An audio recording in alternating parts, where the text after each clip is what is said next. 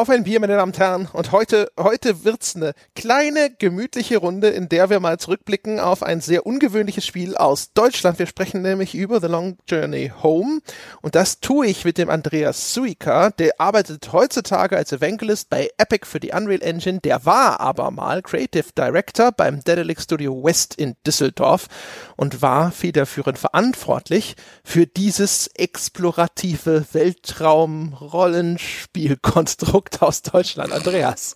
Hallo André. Herzlich willkommen. Ja, danke. Schön, wie schwer du dich schon tust, den Titel vorzustellen. Das ist schon eine wilde Mixtur gewesen, ja. Genau, also du kannst mich heutzutage noch nachts wecken, ja. Ich kann dir immer noch sagen, The Long Journey Home is a space exploration game where you do the first light jump of mankind, where you end up at the underside of the world and you try to figure out how to come home. Geht immer noch. Ja, genau. Space Exploration RPG, hast du damals immer gesagt. Ja. Und bei dem RPG, da werden schon einige Leute sagen, ja, weiß ja nicht und so, oder? Wir kommen zu dem Spiel. Wir sprechen erst kurz über Bier. Andreas, was trinkst du denn bei diesem wunderschönen Podcast? Ich trinke einen Gösser, Naturradler. Sehr schön. Ja, das ist eine solide Wahl, das ist eine gute Sommerwahl, hätte ich jetzt mal gesagt. So ist es. Also hier ist auch gerade sehr schwül, deswegen fand ich, das passt jetzt irgendwie ganz gut. Eben. Bei uns ist auch schön warm und ich habe eine neue Bierlieferung von einem Hörer bekommen. Die Hörer schicken uns immer Hörerbier. Und der Eduard, der mir das hier geschickt hat, ist sowieso einer der Schutzheiligen dieses Podcasts, weil der nämlich bestimmt das dritte oder vierte Mal, dass ich von dem Bier bekomme, also geschickt und dann auch noch persönlich bei einem der Live-Auftritte mindestens und auf Hörerstammtischen und so weiter. Und der Eduard ist ein guter Mann, der weiß, was mir gefällt. Der hat mir nämlich das gute Big Wave Golden Ale von der Kona Brewing Company auf Hawaii geschickt. Habe schon öfters gelobt, das ist genau das. Das willst du im Sommer trinken. Krass. So, ich mache mal jetzt mal auf. Okay. Ja, witzig. Ich kann mich bei Bier nur erinnern, dass ich irgendwann mal mit meiner Frau durch Belgien getingelt bin und dann waren wir in so einer Microbrewery und dann hieß es auch, was für ein Bier wollen sie denn? Und dann waren wir uns unsicher und dann sagten sie, ach, dann bringe ich mal was. Und dann kamen die mit so einem Holzbrett, wo 20 kleine Biere drin waren von den wirsten Kombinationen. Strawberry, Schokolade, alles, was man sich auch nicht vorstellen kann. Boah, das ist aber geil. Das ist dann wie so eine gemischte Vorspeisenplatte, nur in Bier, ja? Ja, so war das. Also das war tatsächlich auch super interessant. Ich würde nur sagen, 50% davon reichte jetzt auch einmal, so. Ja, aber da hast du ja mal den Rundumschlag, ja? Überall mal den Zeh ins Wasser gehalten. Ja. Hast du irgendwas entdeckt, von dem du sagst so, ja, seitdem trinke ich das immer wieder? Ich weiß nicht mehr, wie das hieß, aber die hatten so ein goldenes, tut mir leid, ich krieg das nicht mehr auf die Kette. Wir haben ja sogar noch 2 Flaschen im Keller von, was jetzt vielleicht doch nicht fürs Bier spricht. Das war auch zu viel. Also es war zu viel Verschiedenes.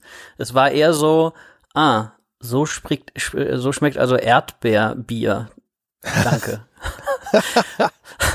Aber das richtig Coole war, die hatten einen Laden nebenan, wo die ganzen Biere halt hatten.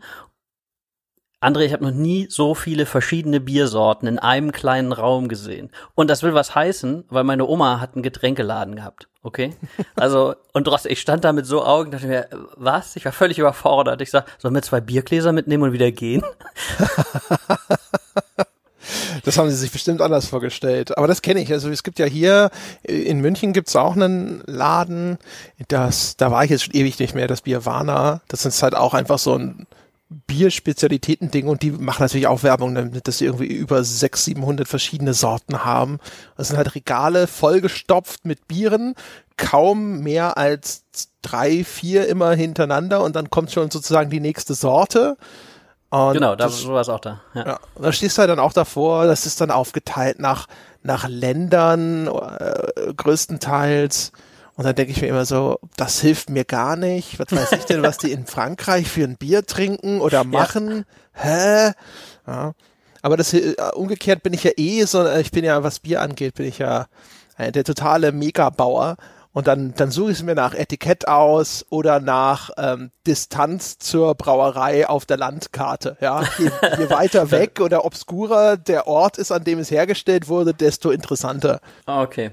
Ja gut, vielleicht ist aber auch ein besseres Auswahlkriterium als Geschmack manchmal. Man weiß ja vorher eh nicht, wie die schmecken. Das Einzige, was ich inzwischen gelernt habe, ist, es gibt Menschen, die schätzen Biere aus Belgien sehr und insbesondere diese Trappistenbiere, die haben offensichtlich auch einen guten Ruf und ich finde sie ausnahmslos scheiße. Die Leute da draußen, die kämpfen immer noch gegen diese Windmühle, ja, die schwimmen immer noch gegen den Strom an, schicken mir immer noch diese Biere aus Belgien und sagen, ja, aber jetzt guck mal das da, das ist doch super. Nein, die sind alle scheiße.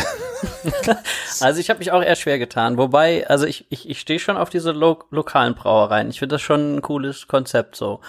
Und es gab auch schon, also jetzt nicht in Belgien, sondern, also ich mag das eh immer ganz gerne. Ein Teil meines Jobs des letzten 1,5 Jahre war auch viel Reisen.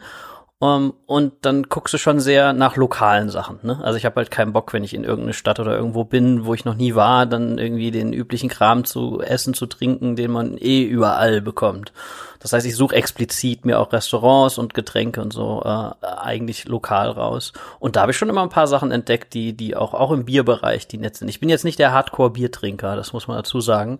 Aber wenn's was Nettes, Exotisches, Abgefahrenes ist, dann bin ich immer für zu haben. Ja. Also exotisch und abgefahren bin ich auch sofort dabei. Das kippe ich mir ja alles mit Vorliebe rein. Nur, wie gesagt, bei den Belgiern, wie gesagt, ja, langsam ist einfach die Hoffnung aufgegeben. Irgendwo war auch mal eins dazwischen, das war nicht so schlimm. Aber nee. Aber gut, so, jetzt sprechen wir über dein Spiel, Andreas. Okay. Erzähl mal so die Origin-Story von Long Journey Home. Wie kam es überhaupt dazu, dass ihr dieses Spiel gemacht habt? Mhm. Da gibt's eigentlich zwei witzige Geschichten. Das eine ist der eher emotionale Teil, wie es zum Inhalt des Spiels kam. Der andere war, wie es überhaupt zu dieser Konstellation kam. Ich fange mal mit der Konstellation an. Ich habe davor schon eine kleine Firma mitgegründet, einen Mobile Games Publisher, den ich irgendwann verlassen habe, auch unter anderem, weil das vom Reisen her relativ anstrengend war. Ich habe halt 2 ältere Kinder. Und wir sind hier wohnen geblieben und habe dann zu dem Zeitpunkt freiberuflich gearbeitet in verschiedensten Bereichen. Also mein Hintergrund ist ja, ich bin Game Designer, ich habe halt jahrelang bei Ubisoft gearbeitet, ich bin so ein Hands-on, ich mache meine Prototypen selber und ich lebe halt alles, was interaktiv ist, da stehe ich drauf und das mache ich auch gern. Ich bin nicht so der Dokumenteschreiber, ich möchte das dann auch selber skripten. So, das war mein Background. Ich habe aber natürlich auch, dadurch, dass ich eine Firma hatte und dann auch immer ein bisschen mehr als nur das Spiel gemacht habe, auch ein bisschen Business-Background und habe dann also sehr, sehr breit Sachen gemacht. Unter anderem für Kingart habe ich denen bei Multiplayer-Leveln geholfen, habe die gebaut. Aber ich habe auch die Rondomedia beraten für ihre digitale Strategie und das Verbessern der Simulationsspiele im weitesten Sinne und die Kommunikation vor allen Dingen zwischen Developer und Publisher. Und in dem Rahmen war Astragon auch Publisher von einiger der Daedalic-Spiele. Und es gab irgendwann mal ein Gespräch mit Carsten und der Geschäftsführung von Rondomedia. Und Daedalic hat ein Spiel vorgestellt, was in eine Strategiespielrichtung ging. Und das ist halt mein Background. Also hieß es, Andreas, guck dir das mal mit an, komm mal mit ins Meeting, habe ich gemacht. Haben wir uns das angeguckt und ich habe gesagt, ja, finde ich cool, hätte ich Bock drauf. Hat überhaupt nichts mit Long Journey Home zu tun, ja, ist auch nie, also das Spiel existiert nicht. Das war halt ein Pitch, wie man das halt als Developer halt macht. Und in dem Gespräch habe ich zum Spaß zu Carsten gesagt, da hätte ich auch Bock drauf. Und Carsten, wenn man ihn ein bisschen kennt, ist halt so eine richtige norddeutsche Natur. Und sagte dann, ach komm Andreas, dieses Beratungszeug, das willst du doch nicht machen. Du willst ja wirklich kein Spiel machen. Komm, wir machen ein Spiel. Und dann saß die Geschäftsführung von Rondomedia da und sagte, wirbst du gerade unseren Berater ab? Dann hatten wir eine ziemlich witzige, also wir hatten alle ein gutes Verhältnis und das war so wirklich, es war überhaupt nicht böse, es war so rumgeblödel halt. Naja, ein paar Monate später saßen wir da und haben dann die Notarunterlagen unterschrieben für die Daedalic West. Für die Leute da draußen, Carsten ist der Carsten Fichtelmann, das ist der Geschäftsführer, der Gründer von Daedalic. So als kleine Hintergrunderläuterung, falls die Leute sich fragen, wer denn Carsten ist die ganze Zeit in dieser Erzählung. Ja, okay, das ist sehr gut, das vergesse ich natürlich immer. Ich bin nicht so der Podcast-Erfahrenste. Ja, das ist nämlich ganz lustig, ich habe gestern fragt einen Freund, ob ich heute Abend Zeit habe oder heute Nachmittag Zeit habe. Ich habe gesagt, nee, ich muss da so einen Podcast machen, ich habe den André schon ein paar Mal versetzt und das hat jetzt immer so. Und dann sagte er, was denn für ein Podcast? Ich so, ja, bei Auf ein Bier ist er fast ausgerastet. Sag, was, du hast den versetzt? Aber sofort, also ich bin großer Fan. Also ja, da musste ich mir ganz schön was anhören. Aber ich sehe, ja, du schmückst dich quasi, ja, mit exzellenten Freunden. Ja, das ist ja immer gut, ist ja immer wichtig. Auch einfach die Menschen, die man kennt, sind ja häufig wichtiger, ja, als das, was man selber kann. Ja, das ist super gesagt.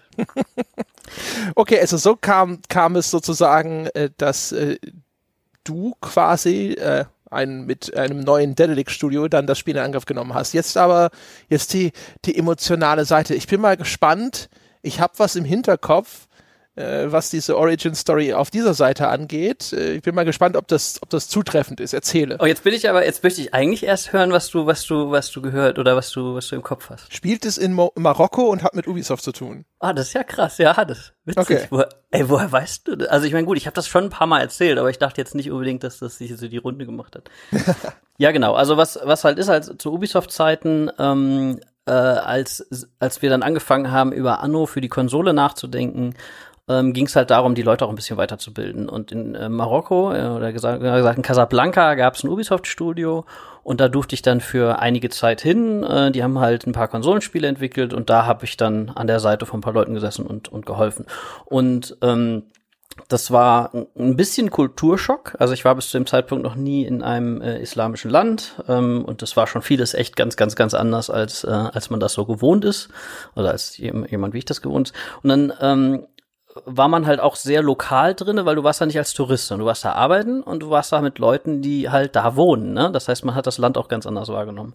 Und unter anderem sind wir ein Wochenende dann nach Marrakesch gefahren. Und in Marrakesch haben mich halt nicht betreut die ganze Zeit, ne? Also ich war da nicht unter Dauerbetreuung, sondern wir sind da gemeinsam hingefahren, dann haben die ihre Familien getroffen, haben sonst was gemacht und ich bin halt auch alleine rumgelaufen. Und ich bin schon so jemand, der auch mit seinem Rucksack dann mal loszieht und denkt, ach, ich guck mir das mal alles so an. Ich hatte mich einigermaßen eingelesen, also ich wusste schon, wie man sich verhält und wo man drauf so achten muss.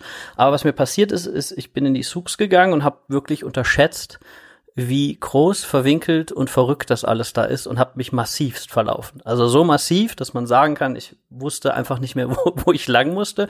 Google Maps hilft dir da auch nicht. Ja, nach 2 Stunden dachte ich so, na gut, ich komme jetzt hier nie wieder raus. Keiner versteht dich, ja, kein Englisch wurde da verstanden. Und dann war es halt auch in Ecken, die nicht wo auch keine Verkäufer so standen, da wohnten halt Leute. Und dann versuchte ich mal zu verständigen. Das war eine abgefahrene Erfahrung. Ich habe das dann irgendwann rausgefunden da, also habe ich dann einen Ausgang gefunden und war auch wieder auf einer etwas größeren Straße, habe dann ein Taxi genommen, bin nach Hause gefahren oder ins Hotel gefahren. Aber diese Erfahrung hat mich ziemlich geprägt, weil das war irgendwie gleichzeitig super faszinierend, in der Gegend zu sein, die man nicht kennt, die irgendwie ganz bunt ist und ganz anders und es war aber natürlich auch ein bisschen bedrohlich. So, und dieses Gefühl habe ich irgendwie mit mir rumgetragen. Und als es dann hieß, komm, wir machen ein Spiel zusammen, also von der Geschichte davor, war noch nicht klar, welches und was. Und dann ging es darum, was macht man denn? Und zu dem Zeitpunkt waren Survival-Games gerade so richtig im Kommen und ich dachte mir, okay, Survival, was ist denn Survival, was macht denn Survival so aus? Und okay, es ist intrinsisch motiviert, man ist also nicht, mir sagt keiner, zerstör mal die Burg, was ich in meinem ganzen Leben noch nie gemacht habe. Ich habe kein Gefühl dafür, wie das ist, wenn man mal eine Burg zerstört hat. Das waren halt die Spiele, die ich vorher so gemacht habe. Sondern jetzt ging es darum, okay, wie kann man eine Motivation, warum sind Survival-Games erfolgreich? Weil ich dieses Gefühl des Überlebens, selbst wenn ich das nicht mehr machen muss täglich und durch den Dschungel rennen muss, trotzdem verstehen wir das als Menschen, in jeder Kultur. Ich verstehe einfach, was es heißt, wenn einem kalt ist, wenn ich nichts zu essen habe, wenn ich kein Dach über dem Kopf habe. Das versteht man, das ist so tief in der DNA, da hat man einen Bezug zu. Das heißt, das ist eine sehr schöne innere Motivation. Deswegen, glaube ich, sind diese Spiele erfolgreich. So, jetzt wollte man nicht ein Survival-Game auch einfach machen, sondern ich habe überlegt, was gibt es ansonsten für intrinsisch motivierte Gefühle, die man sehr gut in eine Spielmechanik umwandeln kann. Und bei der großen Liste von Sachen kam ja auf einmal dieses Gefühl aus Marrakesch wieder und dachte mir so, jeder hat sich schon irgendwann mal verlaufen. Jeder hat irgendwann mal, hatte dieses, ob das jetzt als kleiner Junge irgendwo war, ob das ich glaube, jeder hat sich irgendwann mal irgendwo verlaufen und hat dieses Gefühl halt gegeben. Da dachte ich, okay, das ist eine gute Grundlage. Und dann ging es halt los, okay, wo kann man das stattfinden lassen? Wo findet es, was ist der richtige Raum dafür? Wenn ich heutzutage mit dem Handy, mit dem GPS jederzeit weiß, wo ich bin, erreichbar bin, alle Daten abrufen kann, funktioniert das irgendwie schlecht. Das heißt, du kannst in die Vergangenheit gehen oder, und dann kam das halt, man könnte auch in die Zukunft gehen. Und man könnte vielleicht auch, wenn man sagt, man andere Kulturen, die man nicht versteht, warum dann nicht Kulturen, die ganz, ganz, ganz weit weg sind von dem, was man so hat. Naja, und dann kam das Sci-Fi-Ding und dann habe ich eine Liste gemacht von Referenzen, die ich geil finde, und Farscape als Serie war da ganz, ganz, ganz weit oben. Ich bin großer Fan von Muppets und Jim Hensons Arbeit, das heißt, viele Sachen, was der gemacht hat, hatten dann irgendwie Einfluss darauf, und dadurch ist es so, genau, das war dann der emotionale Anker. Ja. Das hatte ich das grob im Sinn. Vielleicht ganz kurz, weil du es vorhin erwähnt hast, die Souks in Marrakesch, das ist dieser Markt, ne, mit diesen ganz, ganz vielen kleinen Ständen sozusagen, und das ist ein Gewirr von Gassen und eben Bütchen, wo man so ein bisschen so drin herumwuseln kann. Das ist richtig, oder? Genau, ich glaube aber, die Souks selber, wenn ich das richtig verstanden habe, sind nicht nur der Geschäftsbereich, sondern das ist quasi die Innenstadt, oder dieser richtige Stadtkern. Und da, wo ich mich auch verlaufen hat, waren auch keine Stände mehr. Da waren dann wirklich nur noch kleine Gassen, du gingst um die Ecke und dann, weiß ich nicht, Indiana Jones, welcher Teil? Indiana Jones 3? Nein, 2? Ich weiß es nicht mehr. Eins? Weiß es nicht. Ich glaube 1. Es gibt diese eine Szene, wo der da auch durch die Gegend irrt. Nee, im 3. ist das, glaube ich. Ich glaube, das ist im 3. Das ist im 3., wo die durch diese Gänge hetzen und sich dann in dem Schlangenkorb verstecken. Ich glaube, das war 3. Einer der Indiana Jones Filme. Sie da draußen, Sie wissen es bestimmt schon, meine Damen und Herren. Aber das ist ja genau, Marrakesch ist ja bekannt auch, ne, für diesen riesigen Bazar. Ja, das war irre. Also der offizielle Teil, also der große Platz da, wo dann tagsüber, wo die dann kommen und ihren Affen unbedingt auf die Schulter setzen wollen, wovon man Abstand nehmen sollte, weil hinter dir dann schon jemand steht und guckt, ob du gut genug abgelenkt bist. Das ist schon auch wahr gewesen. Also ich hätte zweimal fast einen Affen auf der Schulter gehabt, und du gehst da nur durch. Das bist du nicht so gewohnt. Auch dieses Anfassen und dich in den Laden zerren, ist man alles so nicht gewohnt. Aber das war halt so das, was ich meinte mit dieses Gefühl, wo ganz anders zu sein, ist irgendwie schon echt irre. Das ist ein bisschen wie du gerade sagst mit dem Bier. Du willst jedes verrückte Bier ausprobieren. Ist ja auch sehr abenteuerlich. Und so ist das, so ist das auch. Also manchmal ist man geboren für sowas und manche Leute haben da ganz doll Angst vor. Ich finde es faszinierend und aber auch ein bisschen beängstigend gleichzeitig. Ja, das kann ich verstehen. Also ich habe das hier im Podcast auch schon ein paar Mal erzählt. Mir ging das vor allem auch in Russland so. Ich finde, es wird verstärkt in den Ländern, wo du keinerlei Anknüpfungspunkte hast an die Landessprache, sowohl in Schrift als auch in gesprochener Sprache. In vielen Ländern hier in Europa, da kannst du so mit einem Schulwissen, das du hast über vielleicht Englisch, Französisch oder sowas, kannst du dir dann vieles noch erschließen. Und dann jetzt in Russland, auch mit der kyrillischen Schrift jetzt, oder in Ländern, wo vielleicht dann irgendwo Arabisch gesprochen wird oder ähnliches. Ich weiß gar nicht ehrlich gesagt, was man in Marrakesch spricht, aber dann bist du dann ja häufig komplett entkoppelt, ne? Das sind dann auch Schriftzeichen, stehst du davor und denkst dir so, ich habe keine Ahnung. Es gibt auch keine Möglichkeit, mir das irgendwie zu erschließen. Das ist total witzig, dass du das sagst. Das geht jetzt ein bisschen ab vom Kurs, aber ich habe vor kurzem das Spiel Gösser für mich entdeckt. Ich weiß nicht, ob du davon mal gehört hast. Das spielst du online. Das findet in Google Street View statt. Das heißt, im Grunde genommen wirst du irgendwo rausgeschmissen und du kannst nur in Google Street View durch die Gegend laufen. Und dann hast du eine Karte, eine Google-Karte, und dann musst du sagen, wo du rausgeschmissen wurdest. Das heißt, du kannst nur versuchen rauszufinden, wo du bist auf der Welt, indem du halt durch die Gegend läufst und Schilder liest und sonst was. Und das funktioniert erstaunlich gut für alle westlichen Länder, wo man so ein Gefühl für hat. So, wie du schon genau gerade sagtest, das sind dann so Sachen wie, du kannst das herleiten, du hast ein Gefühl dafür, das geht in die und die Richtung. Das heißt, das kann man gut eingrenzen. In dem Moment, wenn du in Russland da landest, oder was bei mir auch so ist, ich war im asiatischen Raum noch nicht, ich war jetzt in Kambodscha dann irgendwo, null Chance. Also gar kein Grundgefühl dafür, wo das auch nur andersweise sein könnte. Das fand ich sehr faszinierend. Ja, absolut. Und okay, also das sind jetzt die Grundlagen, auf denen ein Spiel geschaffen wurde. Bei dem, jetzt müssen wir mal anfangen, das Spiel so ein bisschen zu beschreiben. Ich mache das mal und dann kannst du entweder ergänzen oder widersprechen. Also es geht, wenig überraschend, um diese große Reise nach Hause. Es ist ein bisschen so, es ist ulkig, dass du Farscape sagst, weil ich glaube, die allermeisten werden, wenn ich jetzt die Geschichte erzähle oder die Prämisse erzähle, sofort an Star Trek Voyager denken. Ja. Denn du bist ja hier als Teil der Crew, oder du stellst am Anfang selber eine Crew von 4 Leuten zusammen und das ist dann die Crew, eines der ersten Überlichtraumschiffe der Menschheit, stößt am Anfang auf so ein merkwürdiges Alien-Artefakt, ja, und dann schwuppdiwupp bist du auf einmal ganz weit ab vom Schuss, ja. Darf ich da einhaken? Ja, bitte. Weil eigentlich machst du den ersten experimentellen Lichtsprung und der geht halt schief und du wirst halt ans andere Ende gezogen und weißt nicht wieso und dann wirst du ausgespuckt bei so einem großen Gerät. Ist deswegen nur wichtig, weil wir uns sehr viele Gedanken gemacht haben, wo startet denn das zeitlich?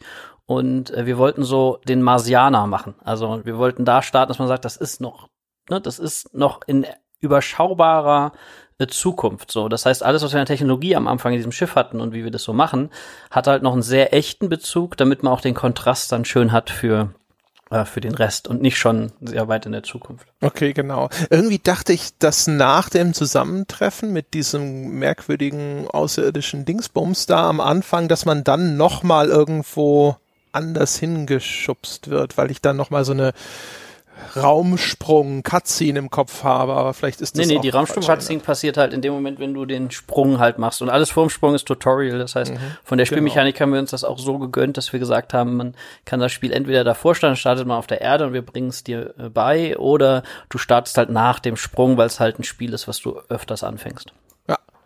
Das ist übrigens auch, das ist ganz nett gemacht. Ne? Du kannst dann von der Erde starten und dann sollst du erstmal zum Mars und holst da was ab und so, damit du da so ein bisschen die wenigstens die Basics beigebracht bekommst. Wir werden sicher später noch mal ein bisschen drüber sprechen, dass das Spiel nämlich dir ansonsten hinterher häufig gar nicht mal so viele Informationen anbietet und man sich davon sehr viel selber erarbeiten muss, wie bestimmte Dinge denn tatsächlich funktionieren und miteinander zusammenhängen. Egal, lange Rede, kurzer Sinn, du bist also ganz weit weg von deiner Heimat, in einem fremden Abschnitt des Universums auf einmal gestrandet. Du hast noch dieses merkwürdige außerirdische Artefakt da in deinem Laderaum, von dem du noch nicht so genau weißt, was es damit auf sich hat. Und jetzt musst du sehen, dass du wieder nach Hause kommst. Und spielerisch ist das abgebildet, ich würde mal sagen, so grob in 3 Teilen, sage ich jetzt mal. Es gibt sicherlich noch 1, 2 andere.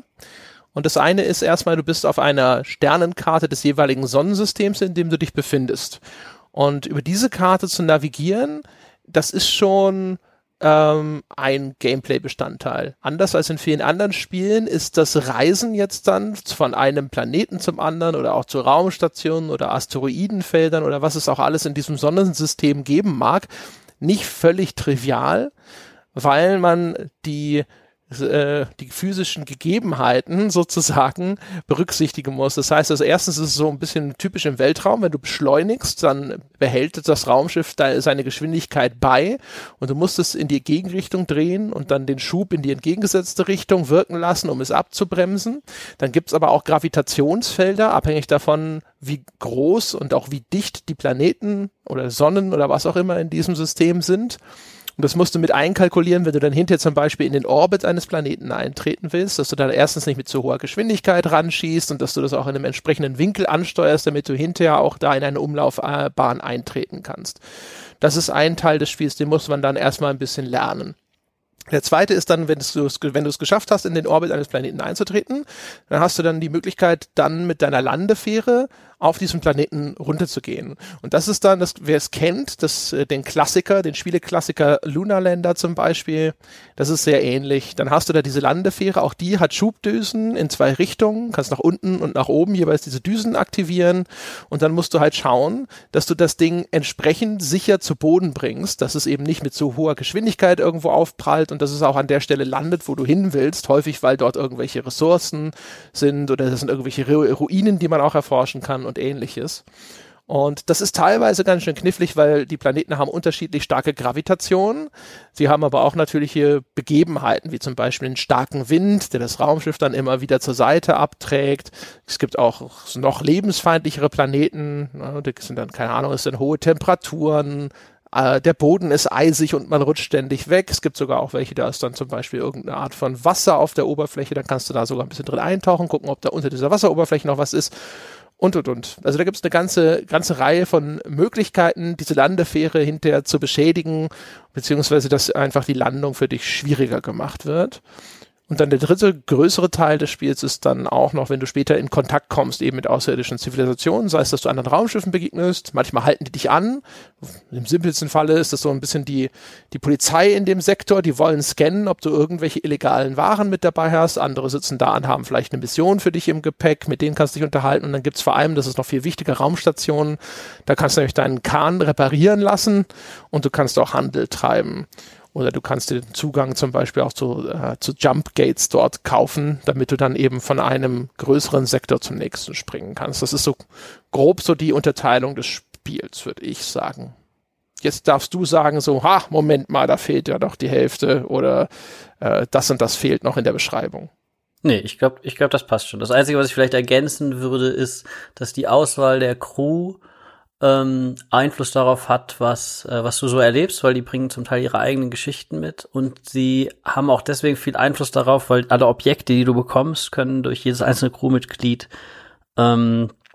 benutzt werden, beziehungsweise können die halt abhängig von dem, wer sie so sind und was sie so für einen Background haben, unterschiedliche Dinge hervorrufen. Das heißt, du kannst in einem Durchlauf ein Artefakt finden und dann hast du die Archäologin dabei und die findet dann eine Information und dann startet das eventuell ein Quest. Wenn du aber ein anderes Crewmitglied hast, findet die vielleicht einen Hinweis auf eine Raumstation irgendwo oder irgendwas ganz anderes. Oder der Mechaniker kann es auseinanderbauen, du kannst in dein Schiff einbauen.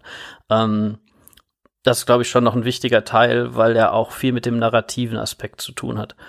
Und genau, also das wäre das Einzige, was ich, glaube ich, ergänzen würde. Mhm, genau. Ah ja, und man muss, glaube ich, schon sagen, das ist auch was, glaube ich, darüber reden wir bestimmt nachher auch noch, da bin ich mir ganz sicher. Es ist halt ein Roguelike, das heißt, du hast halt du spielst es nicht wie ein narratives Spiel in einem Stück mal durch. Es ist sehr unverzeihlich an einigen Stellen. Das heißt, es ist schon so, dass du das erste Mal anfängst zu spielen und dann nicht weiterkommst, weil du dich vielleicht gegenüber eines Aliens falsch verhalten hast, das sauer ist und dich einfach mal abschießt. Wenn du das nächste Mal startest, dann triffst du das Alien vielleicht wieder oder vielleicht auch nicht. Ich würde mich freuen, wenn wir ein bisschen über den prozeduralen Teil reden. Der ist nämlich ziemlich spannend. Und du dann beim zweiten Mal schon weißt, wie sich das vielleicht verhält oder wie die Rasse sich tendenziell verhält und dann entsprechend dein Spiel anpasst. Genau, ja, zu den anderen Sachen, denke ich, da kommen wir relativ organisch, wenn wir so nach und nach ein bisschen drüber sprechen. Wichtiger Einwand tatsächlich ist auch, also dieses Ressourcenmanagement, ne? Du willst ja nach Hause kommen, du bist in einer Umwelt, die dir teilweise, sei es durch natürliche Umgebung oder eben durch die anderen Einwohner dort auch feindlich gesonnen sein kann oder die einfach feindlich ist. Und du musst halt gucken, dass der Kahn zusammenhält, dass insbesondere diese Landefähre zum Beispiel, das ist ist nicht deine einzige Möglichkeit, aber eine der wichtigsten Möglichkeiten, an Ressourcen zu kommen, die muss heile bleiben. Derjenige, der diese Landefähre steuert, das weißt du im Spiel zu, du sagst, das ist der Pilot dieser Landefähre, die können auch verletzt werden, dann musst du schauen, dass du die vielleicht auswechselst, und bis du die vielleicht in irgendeiner Form heilen kannst. Auch das ist nicht irgendwas, was du standardmäßig einfach mal so kannst. Dafür brauchst du halt eben auch das entsprechende Equipment. Und dadurch entsteht halt wahrscheinlich dann eben dieser Survival-Anteil, ne? Man braucht die entsprechenden Ressourcen, um diese Reise zu überleben. Es ist nicht immer klar, wo man die bekommt. Es ist häufig, gerade für dich als Spieler, wenn du anfängst, auch nicht wirklich sofort klar, was macht diese Ressource? Die musst du mal eingesammelt haben. Und wenn du sie eingesammelt hast, dann sagt dir das Spiel, die kannst du auch benutzen, zum Beispiel, um die Außenwand deines Schiffes zu reparieren oder ähnliches. Aber wenn du das erste Mal siehst, so auf dem Planeten gibt's Gold, dann denkst du, Gold, klingt gut. Also bei uns zu Hause ist es was wert. Es scheint auch selten zu sein. Das nehmen wir vielleicht mal mit, aber es ist noch nicht sofort irgendwie, dass das Spiel da sitzt und sofort sagt so, hier sind alle Informationen, die du brauchst. Ja, es geht ja sogar noch weiter. Also nehmen wir das Gold zum Beispiel als Beispiel, du nimmst das Gold und dann stellst du fest, ach cool, damit kann ich mein Raumschiff reparieren. Und dann spielst du aber nochmal und dann triffst du eine Rasse und die ist total scharf auf Gold. Und dann stellst du fest, ach du Scheiße, ich mach damit ja viel, viel, viel mehr Geld und repariere dann mein Schiff quasi für einen Bruchteil davon, was ich mit dem Gold hätte so anfangen können.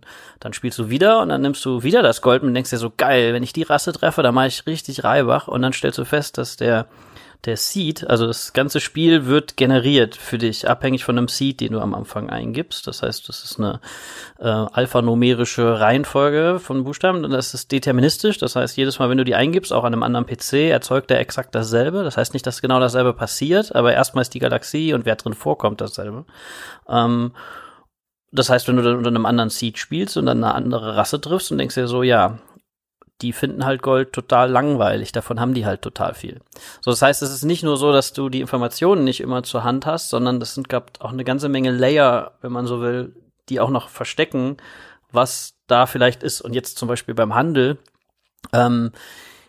geht es schon auch so weit, dass die dir nicht sagen, hier ist das Geld, was ich dir für dieses Gold gebe, sondern du musst mit denen auch noch verhandeln. Das heißt, die machen dir einen Vorschlag. Und wenn du dann sagst, ja, und das Alien reagiert wie, wow, bester Deal ever, du bist das geilste Alien, was ich je getroffen habe, dann weißt du, dass das vielleicht hätte man doch noch ein bisschen mehr rausholen können.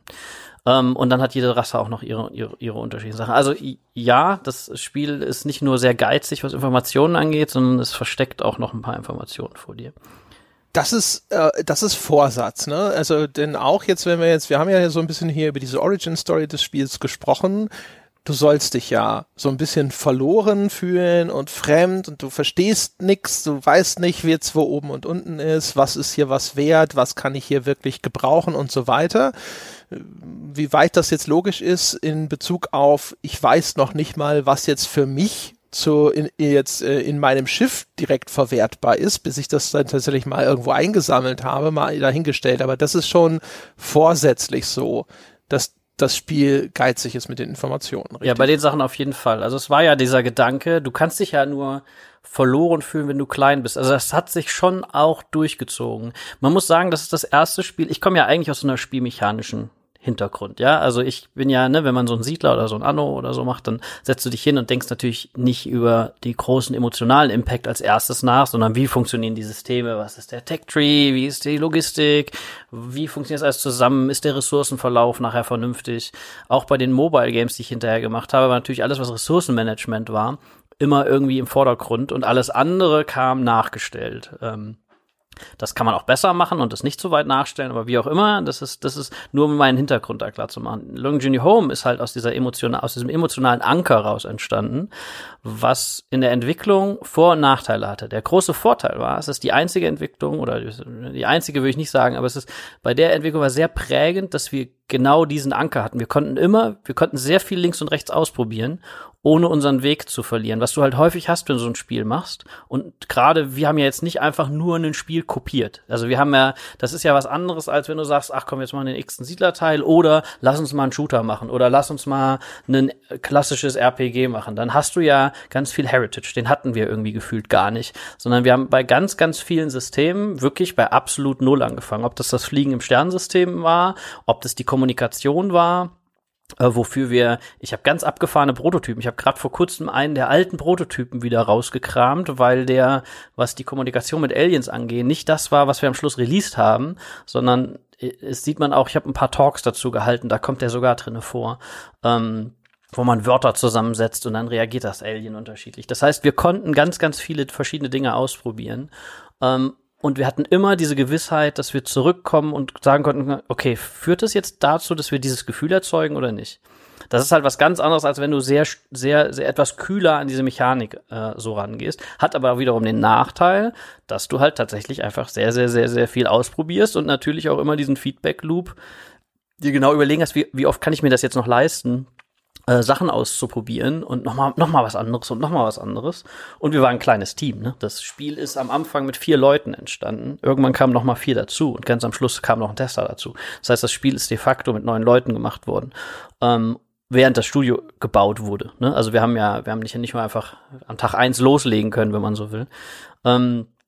Genau, also das war halt schon sehr, sehr besonders. Das einzige Spiel, was wir als Orientierung hatten, also es gab 2 Spiele, die wir als Orientierung hatten. Und das eine ist Starflight, beziehungsweise Star Control, die passen alle so ein bisschen zusammen. War zu dem Zeitpunkt, als wir es gemacht haben, 25 Jahre, dürfte also jetzt fast 30 Jahre altes Spiel sein. Und die waren vor Wing Commander. Das heißt, das waren Spiele, die ich als Reisespiele bezeichne. Das sind Spiele, wo du du warst ein Objekt, du flogst da durch die Gegend und hast halt eine Geschichte erlebt, aber es ist nicht so, dass du da irgendwie 4X-mäßig eine Flotte aufgebaut hast. Es war auch nicht so, dass du das gesteuert hast und das war das Einzige, worum es ging, sondern hatte einen großen Managementanteil. Und Star Control ganz besonders hatte halt zusätzlich noch diesen narrativen Layer. Super Spiel, kann ich jedem nur empfehlen. Und die sind ausgestorben. Die sind ausgestorben, als sowas wie Wing Commander aufkam. Das heißt, dieses ganze Space-Genre wanderte irgendwie ein bisschen ab zu, das Rumballern ist halt geiler als dieses Management-Teil. Und deswegen gab es da keinen Nachfolger mehr. Und als ich recherchiert habe und gesagt, okay, das sind so die Art-Einschläge, die wir haben, das ist so die Spiele-Einschläge, die wir haben, das sind die Film- und Serien-Einschläge. Da kam bei den Spielen halt Star Control und Starflight, der war ein bisschen vorher, da haben aber ähnliche Leute dran gearbeitet, deswegen packe ich die immer so ein bisschen zusammen, auch wenn es 2 Spiele sind. Und Starflight resonierte bei uns im Team auch sehr. Der Dirk, mit dem ich die Firma zusammen gegründet habe, der Programmierer, Doktor der Biologie und jemand, der so ganz viel in Simulationen denkt, der ist großer Starflight-Fan gewesen. Das heißt, wir hatten auch im Team das war auch so eine Art Anker, würde ich sagen. Wir haben immer geguckt, was machen die? Und die zweite bzw. dritte Referenz, die wird dich jetzt total überraschen. Das muss man sagen, ne? So, man muss zwischendurch so ein... Ja, Spannung aufbauen. Mhm. Okay, bist du jetzt gespannt? Ich kann kaum in meinem Sitz hier ruhig sitzen bleiben. Okay, dann sag ich's jetzt. War Pirates. Sid Meier's Pirates. Weil das nämlich ebenfalls so ein Spiel ist. Du steuerst ein Schiff, du hast da deine Crew drauf, du machst ein bisschen Management, aber du machst halt ganz, ganz viele andere Sachen auch. Das ist halt sehr ungewöhnlich und ich glaube, die Spieler sind das nicht mehr so, also es gibt, sagen wir es anders, es gibt nicht mehr so viele Spiele, die das machen, nämlich die so eine Klaviatur von ganz vielen kleineren Features spielen. Häufig sind es dann eine Sache, die total prominent und riesengroß ist. So, das waren unsere Angriffe. Das heißt, gerade Star Control, Starflight, die haben wir uns oft dann angeguckt, wenn wir nicht mehr weiter wussten. Und haben gesagt, okay, wie haben die das denn jetzt nochmal genau gemacht? Oder auch bei Pirates war halt auch, es gibt so ein Online-Wiki zu Pirates, wo Leute ganz detailliert auseinandergenommen haben, wie die Mechaniken dahinter ist. Das hat nämlich viel mehr, als man auf der Oberfläche sieht. Das habe ich komplett mehrfach durchgelesen. So, das hat man immer so ein bisschen als Bezug gehabt. Das, was ich halt spannend finde, insbesondere auch an Long Journey Home, ist dann, das ist ja ein Spiel, das hat bis heute so, Steam nennt es ja Mixed Reviews. Ne? Also es gibt eine sehr okay, jetzt kommen wir aber zu einem ganz anderen Thema. Nee, ja, Moment, okay, ich bin gespannt. Die Kurve kriege ich noch. Ja. Ja. Hat eine sehr gespaltene Wahrnehmung. Habe ich so den Eindruck. Ja, du kannst mir ja so gerne widersprechen. Ich hab das Gefühl, nein, das ist so. Das ist Teil von Leuten, die haben gesagt, ich verstehe, was die da machen, das ist genau mein Ding. Das ist super. Es gibt einen anderen Teil von Leuten, die sagen, das ist doch alles scheiße, was soll denn das? Also ich habe das Gefühl, es ist wirklich sehr, sehr stark gespalten. Es ist nicht so, ja, schon ganz nett, sondern es ist so super und bleh, ja. Und klar gibt's auch hier und da vielleicht mal so den einen Ausreißer, der irgendwo in der Mitte liegt, aber das ist schon eines von den Spielen, die relativ stark polarisieren und die sind ja gar nicht so häufig und es ist ja auch gar nicht so häufig dann auch noch, dass wir die Gelegenheit haben, mit jemandem, der deutschsprachig ist, darüber zu sprechen. Und für mich interessant ist halt so ein bisschen auch dann zu gucken, wie viel davon war vorhersehbar, wie viel davon war Absicht, wie viel davon ist etwas, wo du sagst, das hätte ich auch vielleicht lieber vermieden. Und deswegen würde ich jetzt hier bei diesem einen Punkt vielleicht gleich schon mal ansetzen, den wir jetzt angeschnitten haben, nämlich, dass das Spiel halt so geizig ist mit Informationen, weil ich das Gefühl habe, ich habe dann halt auch sehr viele von diesen Steam-Reviews mit durchgelesen, dass das einer der Punkte ist, die zu diesem Endergebnis geführt haben. Weil ein Teil der Leute sind von dem Anspruch, du hast ja schon gesagt, das Spiel ist auch einigermaßen gnadenlos, sowieso schon so ein bisschen abgeschreckt und dann sind sie halt auch noch unterversorgt mit Informationen. Zum Beispiel, wenn du auf Planeten diese Landefähre losschickst, dann wird dir zwar gesagt vorher sowas wie zum Beispiel, ja, Gravitation ist irgendwie hoch oder sonst irgendwas. Es gibt auch einen Indikator, dass diese Mission jetzt gefährlich sein könnte. Aber viele von den ganzen Parametern, die da mit reinspielen, die musst du mal erlebt haben, um sie wirklich beurteilen zu können. Was bedeutet denn hier, wenn die Gravitation irgendwie jetzt nicht nur normal ist, sondern erhöht? Was bedeutet denn das, wenn ich jetzt irgendwie da starke Fallwinde von der Seite hinter gegen korrigieren muss und Ähnliches? Und dann probiert der Spieler das aus und dann ist halt wieder dieses System, das du vorhin ja auch schon beschrieben hast. Jetzt hast du es mal erlebt und danach bist du schlauer. Und interessanterweise hatten wir hier vor kurzem im Podcast ein anderes, aktuelleres Spiel mit einem ähnlichen Ansatz, nämlich Outer Wilds. Ich weiß nicht, ob du das kennst. Kennen, ja. Gespielt habe ich es leider noch nicht. Okay. Das hatte halt auch als zentralen Ansatz so ein bisschen, dass das Dazulernen die eigentliche Progression im Spiel ist. Also nicht, wie man das kennt aus Rollenspielen, dein Charakter hat jetzt Erfahrungspunkte gewonnen und ist in einem Level aufgestiegen. Und das ist dann jetzt sozusagen diese Spielprogression, sondern du weißt jetzt in einem neuen Anlauf mehr als beim letzten Mal und du kannst dadurch Fehler vermeiden, die du in einem vorigen Durchgang gemacht hast, beziehungsweise bei Outer Wilds ist auch sehr viel, du kannst jetzt neue Zusammenhänge verstehen und diese Geschichte besser nachvollziehen. Und das fand ich relativ spannend, dass das bei euch und bei Long Journey Home auch schon eigentlich ein zentraler Designansatz war, der jetzt aber gefühlt zumindest nicht in dieser Breite gut funktioniert hat. Also erstmal eine Frage an dich, würdest du der Analyse so zustimmen? Ist das einer der Gründe, warum das Spiel hinterher so ein gespaltenes Echo provoziert hat? Ich glaube, es gibt mehr als nur den Grund. Klar. Also ich glaube, dass es, da möchte ich gleich drauf eingehen, das ist definitiv einer. Ich denke, ein anderer ist Erwartungshaltung. Also sowas wie, ich sehe das Spiel, ich sehe das Artwork, ich sehe den Text, ich sehe, dass das Daedalic dran steht, dann gehe ich mit einer gewissen Erwartungshaltung eventuell da dran und dann ist das vielleicht was anderes. Das ist, glaube ich, auch kein Point-and-Click, ich bin entsetzt. Ja, nicht nur das, also das ist, glaube ich, eine Sache. Also ich glaube, es ist eine Vermarktungssache, eine Teil. Der zweite Teil ist der Schwierigkeitsgrad an sich. Da können wir aber gleich gerne nochmal extra zu reden, weil das ist nämlich ein ganz spannender Punkt. Wir haben nämlich relativ viele Tests vorher gemacht und da ist auch was tatsächlich schiefgegangen. Das war für mich auch ganz spannend zu sehen.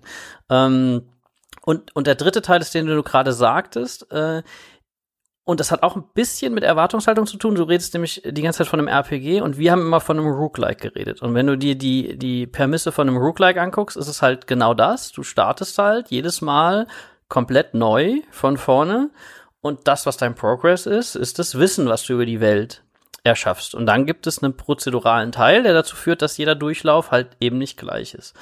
Und wir haben uns sehr früh gesagt, okay, wir finden zu diesem emotionalen Anker, den wir so haben, wenn wir so die Sachen durchgehen, die es so gibt und die wir auch selber spielen und mögen, sind wir relativ schnell bei dem Roguelike gelandet. Und darum drehte sich dann natürlich auch vieles. Und dann haben wir gesagt, okay, es ist tatsächlich die Wissensakkumulation, auch wenn wir wussten, dass das nicht für jedermann ist. Also wenn du sagst, wusste man vorher, wie kontrovers das wird. Mir war, glaube ich, zu jedem Zeitpunkt bewusst, dass das dass du nicht viele finden wirst, die sagen werden, ja, ich fand's nett. Aber ich wollte auch nicht ein Spiel machen, was einfach mal wieder ganz nett ist. Es gibt ganz viele ganz nette Spiele. So, und ich fand's sehr, sehr toll und mutig von Carsten insbesondere und von Daedalic im Allgemeinen, uns die Chance zu geben oder selber auch die Chance zu ergreifen, mal was Mutiges zu machen. Also auch wenn man sagt, ja, vielleicht wird's eben nicht der absolute Überverkaufsschlager und das wird das neue Star Citizen. Aber ja, also eigentlich bin ich auf den Teil sogar stolz. Nichtsdestotrotz, wenn man im Detail natürlich hinguckt, stimme ich zu, dass ein paar Sachen zu kurz fallen oder zu. Man sieht ja auch, dass wir danach angefangen haben, sehr schnell zu korrigieren. Wir haben, glaube ich, innerhalb von einer Woche nach Release einen Patch rausgehauen, der einen neuen Schwierigkeitsgrad hinzugefügt hat und der ein paar mehr Informationen halt hatte und das Tutorial nochmal aufgehübscht hat. Ich glaube selbst, was das halt auch nochmal zeigt, das Spiele machen ist einfach bockensschwer. Und wenn du mit der Budgetdimension, wie wir das waren und mit der Größenordnung des Teams, was wir waren, arbeitet, kann man auch sagen, ich als Person oder wir als Team haben uns auch an einigen Stellen vielleicht ein bisschen verschluckt. Und das ist dann ist natürlich, was halt hinten runtergefallen ist, dass man sagt, okay, eigentlich müsste man das Tutorial noch mal intensiver machen oder noch mal ganz genauer oder viel größer und so weiter. Aber da musst du natürlich auch abwägen ab einem bestimmten Zeitpunkt, wo du sagen musst, okay, passt das jetzt? Und das ist der dritte Aspekt, den ich den ich ganz spannend finde, ist, wir haben mit Rockpaper Shotgun damals einen sehr großen Closed-Beta-Test gemacht. Das heißt, wir haben 2000 Keys zur Verfügung gestellt, wir haben den Discord aufgemacht, das war sogar einer der ersten Partner-Server bei Discord, da war Discord noch relativ neu, ich kannte da zufälligerweise jemanden, habe gesagt, hey, cool, wir würden eure Plattform gerne benutzen für einen Beta-Test. Und wir würden gerne die Community dann hier haben und gucken, wie das so läuft. Das heißt, wir haben Kanäle aufgemacht, da wurden dann die Bugs reported und so weiter. Dann Rockpaper Stuttgart hat uns geholfen, dass wir genügend Leute bekommen und hat dann auch die Keys verschickt und all den ganzen Kram gemacht. Und dann hatten wir, sage und schreibe, 2000 Leute, die auf diesem Discord waren und das Spiel gespielt haben vorab. Und wir als Team waren sehr engagiert da und haben sehr viel mit dieser Community kommuniziert. Das hat richtig, richtig Spaß gemacht. Da war aber gerade so, da war Early Access schon am Laufen, aber begann langsam einen schlechten Ruf zu bekommen. So, das war die zeitliche Einordnung, ne? Also es gab Early Access Spiele, aber das war so, wo man jetzt sagte, oh, jetzt sind aber einige Early Access Spiele schon ziemlich lange da und es gibt auch ganz viel Schrott. So, also das war gerade, man hatte so das Gefühl, eigentlich ist es ein cooles Tool, dieses Early Access, aber will man das machen? Daedalic hat gerade Valhalla Hills im Early Access gehabt, das lief so semi-gut. Aber bei uns war das so, unser Closed Access, wenn man so will, der lief halt Bombe. Wir haben halt jeden Freitag eine Version rausgehauen, wir haben uns montags als Team zusammengesetzt, wir haben mit diesen Leuten, die da geschrieben haben, sehr viel uns ausgetauscht, das ist viel reingeflossen, viel Bugfixing, aber auch allgemeines Feedback. Und die waren total happy.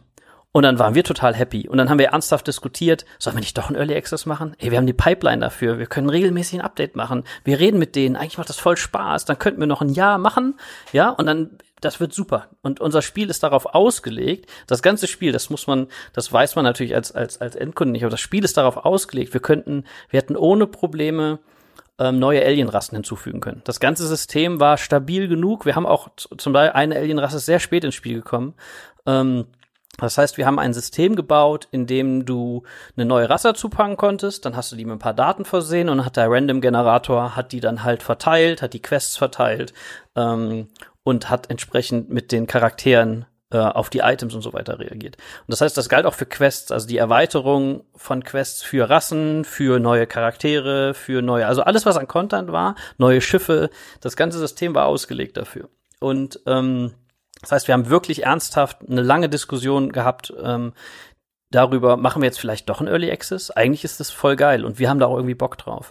Wir haben uns dann dagegen entschieden, gemeinsam mit Daedalic, weil halt einfach auch ein bisschen Unsicherheit da war. Funktioniert das nicht? Ist das der langsame Tod?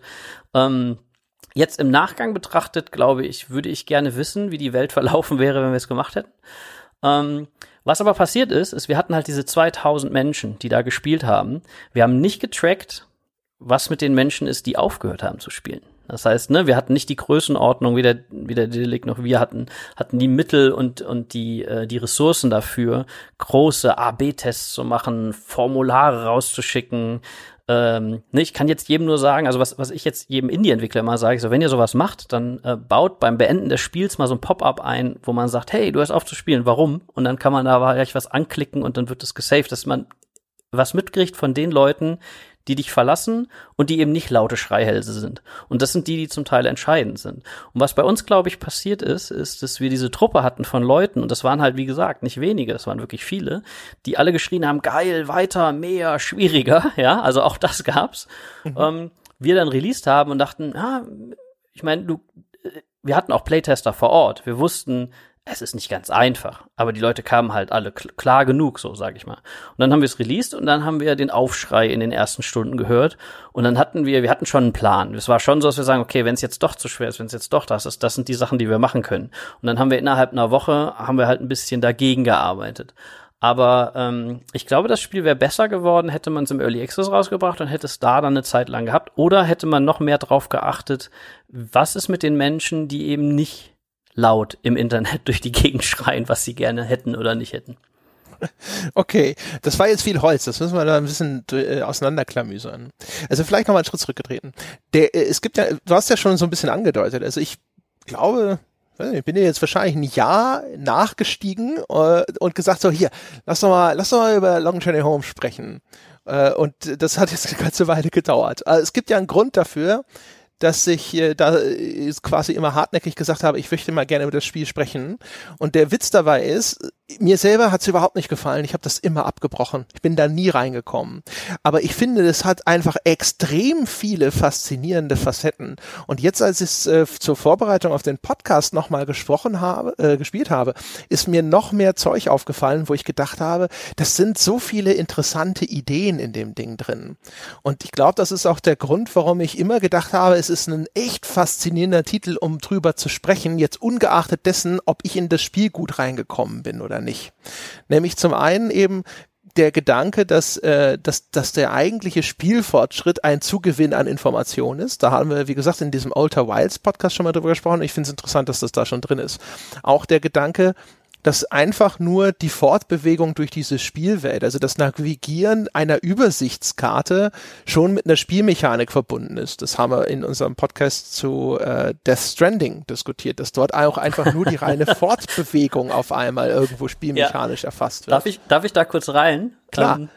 Das ist nämlich echt witzig, weil wir haben, dann nochmal zurück zu dem Star Control. Du spielst dieses Star Control und das Star Control hat eine super Story, es ist total witzig, die Aliens sind cool, die Verwaltung des Raumschiffs ist gut, die Kämpfe funktionieren auch okayisch, das Landen auf dem Planeten ist eine Katastrophe und öde und langweilig und das Rumfliegen im Weltraum ist total öde und langweilig. Und wir haben uns halt gesagt, okay, wir kamen halt in diesem Core-Team von den 4 Leuten halt auch alle eher aus spielmechanischer Ecke, so, ne? Oder wir haben an Spielen gearbeitet, die sehr starke Mechanik hatten. Dann gesagt, nee, also nur jetzt einfach rumfliegen und was anklicken, nee, also sowas machen wir nicht, ja? Lass uns bitte da Spielmechanik reinpacken.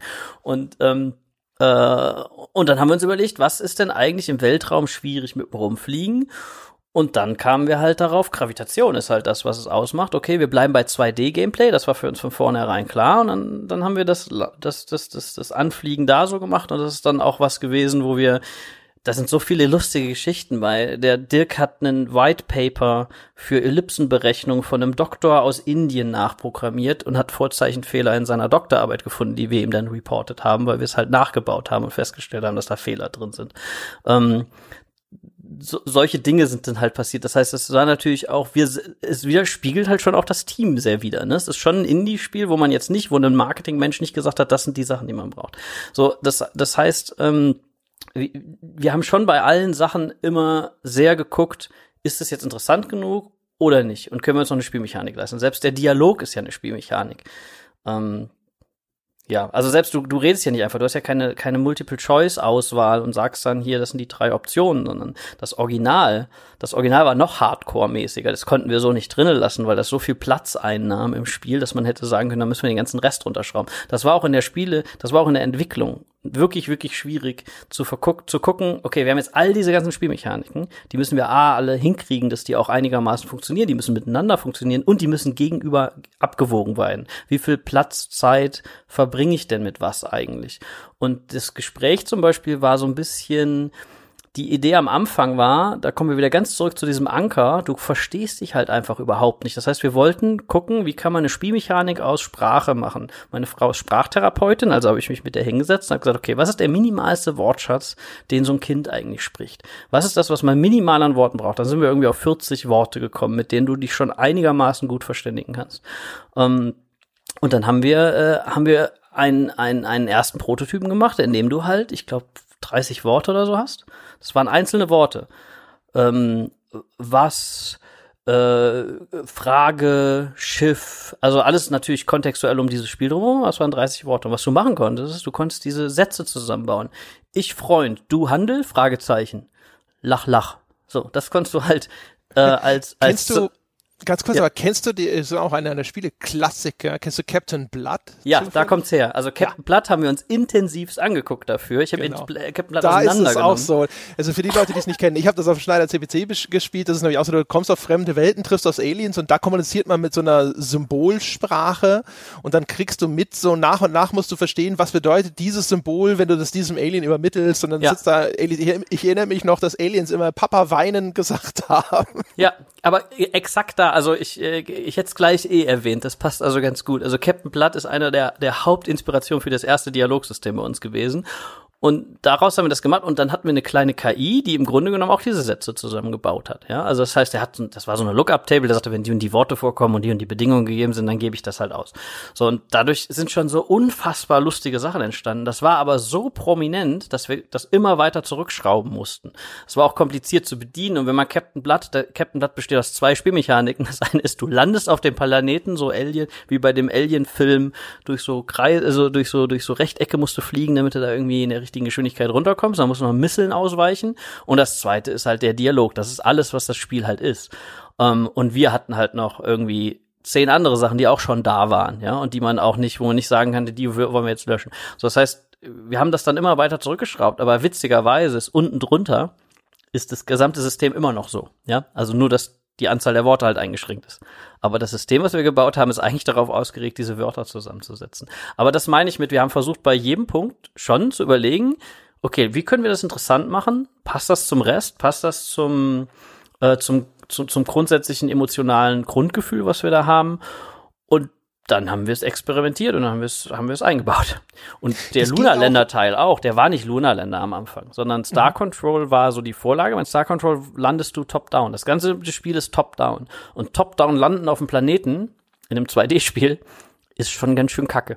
Also du hast ja gar keine Dimensionsvorstellung davon. Dann haben wir überlegt, okay, wir machen alles top-down. Wir können doch nicht den Planeten von der, wie machen wir das? Und wir waren natürlich auch im Gedanken drin, das muss alles top-down bleiben. Als wir das erste Mal diskutiert haben, lass doch von der Seite landen, so, nee, man kann doch nicht die Kamera so massiv, was? Also es war für uns völlig abwegig. Dann haben wir einen sehr rudimentären Prototypen gebaut. Und dachten so, okay, stört ja doch nicht. Und dann kam auf einmal, ey, weißt du was? Das ist ja wie Lunaländer. Und dann so, okay, cool, dann lass uns daran orientieren. Das ging wahrscheinlich aber auch nur, weil ihr ein so kleines Team wart, oder? Wie viele Leute waren das? Ich habe mir die Credits auf Mobile Games angeschaut. Ich hatte das Gefühl, das war kaum ein Dutzend Leute. Genau, also wir waren zu dem Zeitpunkt, was wir jetzt gerade alles reden, waren wir fast über die gesamte Zeit. Also wir waren erstmal, zu zweit, haben die Firma gegründet. Dann kam relativ schnell der Hannes dazu, ein Programmierer, den wir seit Jahren kannten. Dann kam der Flo dazu, unser Grafiker.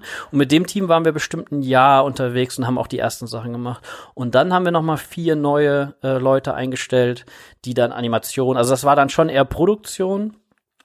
Die Christina, die hat Animationen und die Aliens gemacht und dann der Max hat so ein bisschen alles Mögliche gemacht. Das heißt, wir haben dann quasi, jeder von uns hat sich dann jemanden noch zur Seite genommen, der dann geholfen hat. Das heißt, das Spiel selber ist im Kern von 8 Leuten entstanden und später hat noch der Andreas ist noch dazu gekommen als Tester. Und der hat aber auch ein bisschen Quest-Design mitgemacht und hat überall so, der hat Game-Design studiert gehabt. Das heißt, der hat jetzt nicht das klassische QA-Testing gemacht, sondern eher dadurch, dass ich kann jedem Indie-Entwickler davon abraten, ein narratives Spiel mit prozedualer Generierung zu machen. Wenn ihr es macht, dann baut ganz früh ganz viele Cheats ein, weil du die Situation halt hervorbringen musst. Gleichzeitig willst du gucken, dass das System getestet ist. Das heißt, das war kein klassisches QA. Das heißt aber am Ende, Kai Rosenkranz hat Musik gemacht. Jetzt fast vergessen. Und wen ich auch auf gar keinen Fall vergessen darf, ist Richard. Richard ist Autor aus England. Wir wollten ja ein lustiges Spiel machen und dachten wir Deutsche, wir wollen uns lieber mal einen Briten, der mit uns die Texte macht. Und der hat natürlich auch viel, was den ganzen narrativen Anteil angeht. Der hat also auch nicht nur Texte für uns geschrieben, sondern er hat das Worldbuilding mitgemacht und ganz viel Einfluss auf die Quests gehabt. Genau, aber das war im Grunde genommen schon alles, ja. Und das ist wahrscheinlich, also erstens, das ist dann wahrscheinlich so etwas, wo dann ein Publisher einem auch ein bisschen eher so eine längere Leine lassen kann, wenn das Ding halt nicht jetzt monatlich Millionen verbrennt. Aber umgekehrt auch, dass wenn du beschreibst, dass ihr halt auf Feedback relativ schnell reagiert habt und sowas, das sind dann wahrscheinlich schon die Vorzüge von einem kleineren Team. Ja, ja. Wir wussten ja auch alle, also es ist ja bei so einer Art von Spiel, wenn du nicht einfach sagst, ich mache jetzt XY und das ist unser Hauptding so, unsere Hauptinspiration, dann hast du es ja gerade zu Beginn, wenn du noch nichts hast, sehr, sehr schwierig in die Köpfe von den Leuten reinzubekommen, was die Vision vom Spiel ist. Und ich bin schon jemand, der das eigentlich sehr ich bin kein basisdemokratischer Mensch. Das Team wird sich totlachen, wenn ich sage, ich bin sehr basisdemokratisch. Aber ich höre mir schon alles an und wenn es bessere Ideen gibt, dann macht man die halt. Aber natürlich ist es dann schon, so ein Spiel ist häufig dann schon in so einer Form erstmal nur in einem Kopf. Und dann hast du natürlich, also mein Anspruch ist, dass das möglichst viele Leute schnell verstehen innerhalb des Teams. Aber Kommunikation, das ist übrigens irgendwie sehr meta, weil das natürlich auch im Spiel darum geht. Kommunikation ist total schwierig. Also selbst wenn wir dieselbe Sprache sprechen, sprechen wir aneinander vorbei. Ja, es ist halt, vielleicht kommt das so ein bisschen durch meine Frau, die sprachtherapeutischen Geschichten. Es ist halt schon so, dass wir, selbst wenn wir denselben kulturellen Background haben, wenn wir dieselbe Sprache sprechen, wenn man sich nicht richtig gut kennt, ist es ganz schnell, dass das aneinander vorbeigeht. Jetzt reden wir von einer Vision, von einem komplexen Konstrukt, interaktiv auch noch, mit Grafik und Technologie und Sound und allem Pipapo. Und das ist dann schon schwer zu steuern, dieses Entwicklungsschiff quasi, dass das nachher alles zusammenpasst. Und je kleiner das Team ist, desto einfacher ist das natürlich. Als wenn du ein 200-Mann-Team hast, dann sicherzustellen, dass die Leute alle verstehen, ist fast unmöglich, wenn man so will. Das heißt, du brauchst ja dann auf einmal irgendwelche Hierarchien und so weiter. Das hatten wir halt nicht. Wir saßen in einem Raum zusammen. Wir haben alle zusammen daran gearbeitet. Jeder von uns hat ein bisschen von allem gemacht. Und wenn jemand sagte, dieses eine Feature gefällt mir aber nicht, das war jetzt ein bisschen ein Vorteil auch der Technologie, die wir benutzt haben, dann hat der, anstatt zu diskutieren, das häufig einfach mal eingebaut. Also ich hatte das mit dem Hannes zum Beispiel. Ich weiß gar nicht, bei welchem Feature das mehr war. Aber es gab irgendeine Diskussion über irgendein Feature, haben wir hin und her geredet, ob das jetzt so besser oder so besser ist. Und dann kam Hannes 2 Tage später und sagte, hier, ich habe mal einen Branch vom Spiel gemacht, ich habe das mal so eingebaut, wie ich das ungefähr denke. Dann haben wir es gespielt und gesagt, ja, okay, geil, viel besser. So, das ist schon eine Art und Weise, wie ich persönlich mag, wie man Spiele entwickelt. Das funktioniert aber nur, wenn alle ungefähr eine ähnliche Vision vom Spiel haben. Ist es umgekehrt dann schwieriger? Also ihr hattet ja jetzt dann noch den Beta-Test und hast ja schon so ein bisschen beschrieben, inwiefern der euch vielleicht auch auf eine falsche Fährte gelockt hat, aber ist das natürlich dann auch nochmal schwieriger, dass dann, wenn das ein kleineres Team ist und alle kennen das Ding in- und auswendig, dass man dann auch natürlich weniger auf diese Idee kommt, zu sagen so, ja, das mit dem Schwierigkeitsgrad oder ja, da fehlt den Leuten vielleicht hier und da nochmal eine Information, die wir alle natürlich im Kopf haben oder wir beherrschen das natürlich. Das alles ist jetzt super schwierig und das ist auch super gefährlich und ich möchte auch sagen, ich denke da an den Stellen ist rückblickend auch ist es nicht ideal gelaufen. Also ich kann mal ein Gegenbeispiel machen, wo es richtig ideal gelaufen ist. Das ist Anno für die Wii und den DS gewesen. Das habe ich als Creative Director von Ubisoft ausgemacht. Das haben wir mit Keen Games zusammen gemacht. Das war auch jetzt kein ganz, ganz kleines Team, war auch kein Riesenteam. Es war eine Marke, die man kannte, aber es war auf Konsole. Und was wir da beweisen mussten ganz am Anfang, war, dass es spielbar ist mit einem Controller wie dem Wii-Controller. Das heißt, anstatt Logik zu machen und uns wilde Luftschlösser zu überlegen, haben wir eingebaut, dass man ein Schiff steuern kann, dass man ein Haus bauen kann und dass man eine Straße bauen kann. Und das haben wir als Bedienprototyp. Das Haus hatte keine Logik, das konntest du halt setzen, konntest halt ein paar Häuser setzen, das war alles. Und der Vorteil davon war, dass wir innerhalb von, ich würde sagen, einem Monat oder 2 eine erste sowas wie spielbare Version. Etwas, womit man interagieren kann. Das war kein Spiel, ne? Kein Gameplay-Loop, keine Logik. Aber du konntest jemanden davor setzen, konntest ihm das Ding in die Hand geben und sagen, bau mal ein Haus. Und dann konntest du dir angucken, wie der das Haus baut. Und dann konntest du sehen, ach du Scheiße, was haben wir denn da für einen Kack eingebaut? Das funktioniert ja gar nicht so. Ja, dann hat man es iteriert. Und das hatte bei dem Projekt, das ist für mich das Paradebeispiel, wie man es eigentlich schaffen muss. Da haben wir nach 2-3 Monaten haben wir Playtests gemacht. Ich hatte am Anfang jede Woche einen im Büro, wo man einfach nur jemanden davor gesessen und zugeguckt hat und geguckt hat, wie der frustriert war von Sachen, die er nicht verstanden hat. Und darauf konnte man super gut arbeiten. Also es war auch kein Test im Sinne von, da hat dann jemand ein Protokoll geführt oder ein Video. Ich habe einfach nur daneben gesessen und habe ihm gesagt, mach mal dies. Und dann hast du dir auf die Lippe gebissen, weil du denkst, wie doof ist der? Der kriegt ja gar nichts auf die Kette, um dann danach dir einzugestehen, ja, liegt halt nicht an ihm, ne? Wenn du den dann fragst, so, was erwartest du denn, wie das funktionieren soll, dann geben die dir auf einmal eine Antwort. Wenn du die Leute hinterher fragst, wie fandst du es denn, dann sagen die dir übrigens, total super. Obwohl sie vorher eine halbe Stunde fast den Controller an die Wand geschmissen haben. Menschen haben komische Hirne, die merken sich solche Sachen dann nicht. Deswegen bin ich großer Playtest-Freund in dieser Art und Weise. So, das nur kurz als Vorgeschichte, weil das ist ein bisschen wichtig. Hier war es jetzt so, du bist natürlich, die Gefahr ist, glaube ich, größer, wenn du ein kleines Team bist, wenn du ein Spiel machst, was super komplex ist, wo du das Gefühl hast, okay, es braucht halt 20 mehr Bausteine, bevor du es überhaupt playtesten lassen kannst. Und du hast immer dieses Gefühl, ja, das versteht ihr noch nicht, weil das fehlt ja noch. Das ist bei Strategiespielen eh extrem ausgeprägt. So ein Strategiespiel, das war auch mit Ubisoft damals sehr, sehr spannend, wenn die dann sagen, ja, mach doch mal so ein Vertical Slice, mach doch mal so einen Level, den man spielen kann. Ja, ein Level in einem Kack-Strategiespiel heißt halt, du hast halt alle Features. Ansonsten macht eine Entscheidung zu treffen keinen Sinn, wenn du keine Entscheidung treffen kannst, wenn du nicht Optionen hast. So, das heißt, um Optionen zu haben, musst du viel einbauen. Dafür brauchst du Feedback, dafür müssen die Sachen nach einigermaßen aussehen. Das ist ganz, ganz, ganz, ganz schwierig. Das heißt, ein spielbarer Prototyp bei dieser Art von Spiele heißt halt ein relativ großer Umfang. So, also wenn man das alles zusammennimmt, dann war unser Spiel prädestiniert dafür, dass wir natürlich sehr oft gesagt haben, ist das Feedback jetzt relevant, was wir da hören? Natürlich hat Daedalic uns ganz früh auch gesagt, hey, das mit dem Rumfliegen ist aber doof. Das versteht hier keiner. So, und dann haben wir gesagt, wenn wir da so rumfliegen, also das gab die Diskussion, kann man nicht die Planeten einfach anklicken und dann fliegt er dahin? Und dann, wir waren natürlich so, nein, das ist ja dann total langweilig. Also, das ist auch, ne, und dann wägst du natürlich auch ab. Also, ich bin jetzt nicht so arrogant zu sagen, ja, das hat man jetzt eingebaut, das lassen wir jetzt drinne. Natürlich haben wir jedes Mal überlegt, okay, wir haben das jetzt zum x-ten Mal gehört. Ist das jetzt wahr?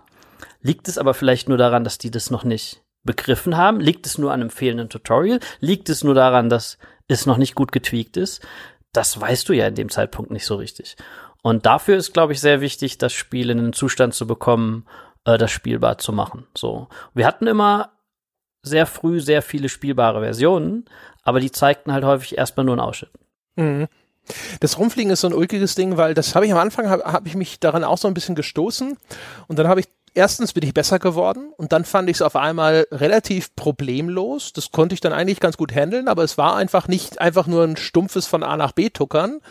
Und ich habe schon verstanden, warum das da ist und fand es eigentlich am Ende gut. Auch weil es geht ja darum, das ganze Spiel basiert darauf, du willst nach Hause kommen. Es geht also eigentlich im Kern um das Überwinden von Distanz. Und wenn das Überwinden von Distanz alles so ganz schnell und mühelos geschieht die ganze Zeit, dann finde ich, ist das komisch. Und umgekehrt, André, jetzt bin ich ein bisschen verliebt.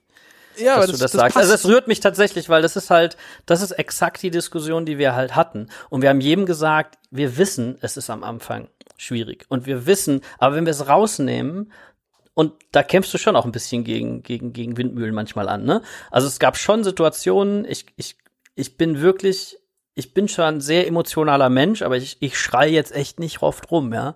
Aber ich kann mich an ein Gespräch erinnern, wo mir jemand von Daedalic erzählt hat, wie das jetzt alles zu sein hat. Und auch einen komischen Ton dabei angeschlagen hat, weil die, glaube ich, nicht mehr wussten, wie sie mit uns umgehen. Wo ich vielleicht dann auch mal richtig, richtig laut geworden bin. Ihr könnt überhaupt nicht einschätzen, um was es hier gerade geht. Ihr redet über die falschen Sachen. Ja, also ich kann verstehen, dass ihr frustriert seid mit dem Aspekt. Aber die Antwort ist nicht das, was ihr wollt. Die Antwort ist, erstmal, das ist ein Problem, das verstehe ich. Das Problem verstehe ich, dem Problem stimme ich sogar zu. Die Lösung dafür ist nicht, ich klicke jetzt Planeten an. Das ist nicht so.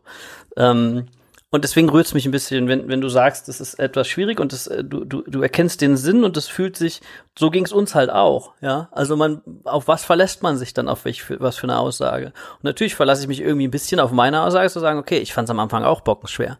Und dann wurde es halt besser. Haben wir es jetzt einfacher gemacht oder wurde es besser, weil ich besser wurde? Und eine Spielmechanik, die von schwierig nach leicht geht, weil man seinen Skill verbessert, ist eigentlich was Gutes.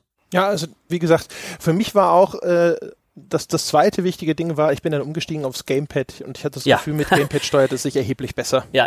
Also das ist, glaube ich, auch so, das würde ich auch sagen, wenn ich so drüber nachdenke, die Leute, die Schwierigkeiten hatten oder wo wir dann doch ein bisschen mehr zuhörten, waren meistens dann so, dass das Maus- und Tastatursteuerung war und wir schon viel mit Gamepad gespielt haben.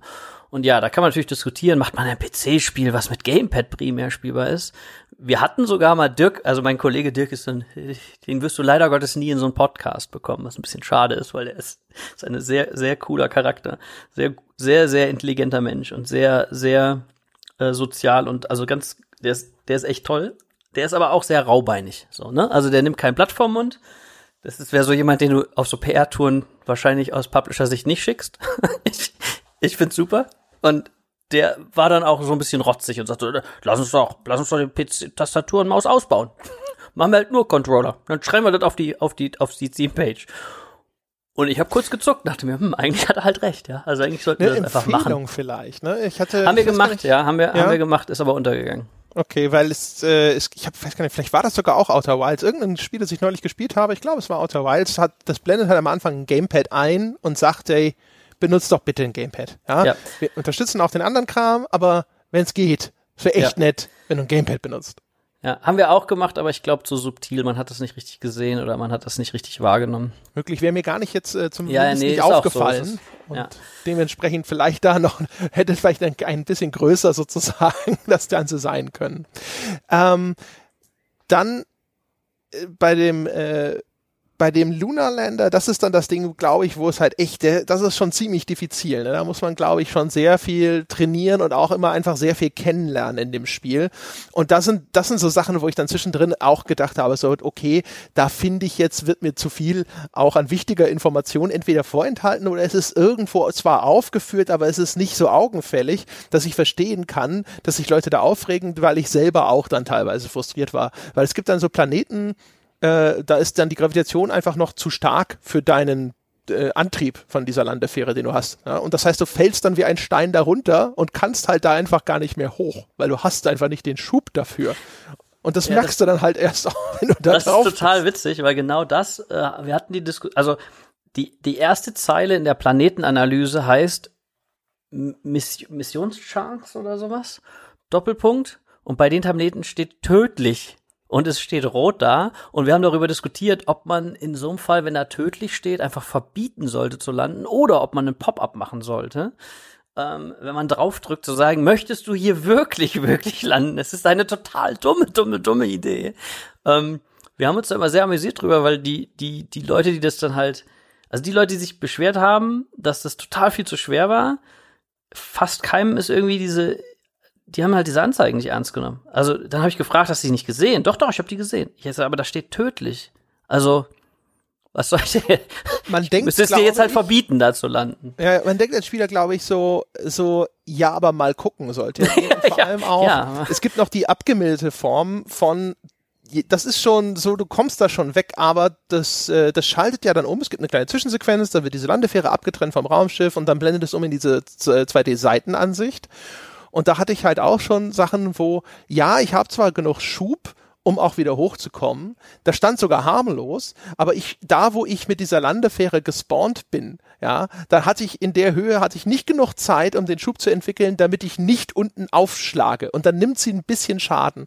Und diese Landefähre zu beschützen, ja, dieses blöde rohe Ei, mit dem ich da ständig landen muss, ja, das ist ja schon ein wichtiges Anliegen für mich als Spieler in diesem Spiel. Und selbst dieses bisschen Schaden nehme ich euch dann übel, wo ich mir denke, so, okay, ich hatte aber nie eine Chance, dass ich genug Gas gebe, weil ja, okay, wenn ich dann im Nachgang vielleicht verstehe, okay, da ist noch irgendwie ein Seitenwind und hätte ich den noch ein bisschen berücksichtigt und mitgenommen, dann hätte ich es vielleicht auch geschafft, dass ich nicht am Boden aufschlage. So eine theoretische Lösung existiert da, aber ich bin in dem Moment einfach noch viel zu blöd als Spieler, viel zu unterinformiert, um das jemals zu verhindern. Und dann sitze ich da und sage, meh, das ist nicht nett.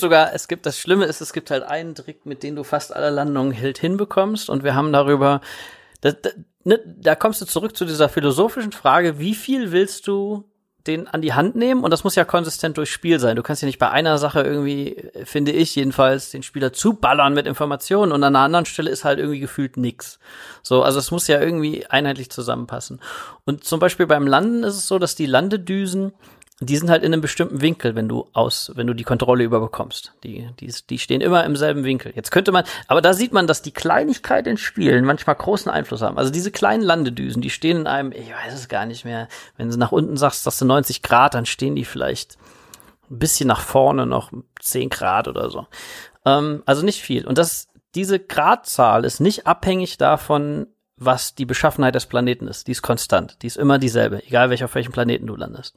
Das heißt, dein Schub geht nicht zu 90% nach unten, sondern dein Schub geht halt ein Stückchen nach vorne. Und dieser kleine Vektor macht, da sind wir also wissenschaftlich sehr faszinierend, der macht halt so viel aus, was die Gravitation des Planeten dann ist. Das heißt, wenn du dann runterkommst, der Trick ist, die auf 90 Grad zu stellen. So wie du Controller hast, nichts anderes zu machen, als einen ganz kleinen Tucken nach links zu geben, sodass der 90 Grad nach unten ist. Und dann pest du zwar wie bekloppt über den Planeten und der rappt ja auch einmal, dann kommst du halt auf der anderen Seite wieder raus. bis du halt die Höhe stabilisiert hast, und dann kannst du halt in der Horizontalen quasi abbremsen. Das geht bei fast allen Planeten. Ich kann sogar auf Tödlichen landen und dann komme ich auch meistens wieder hoch.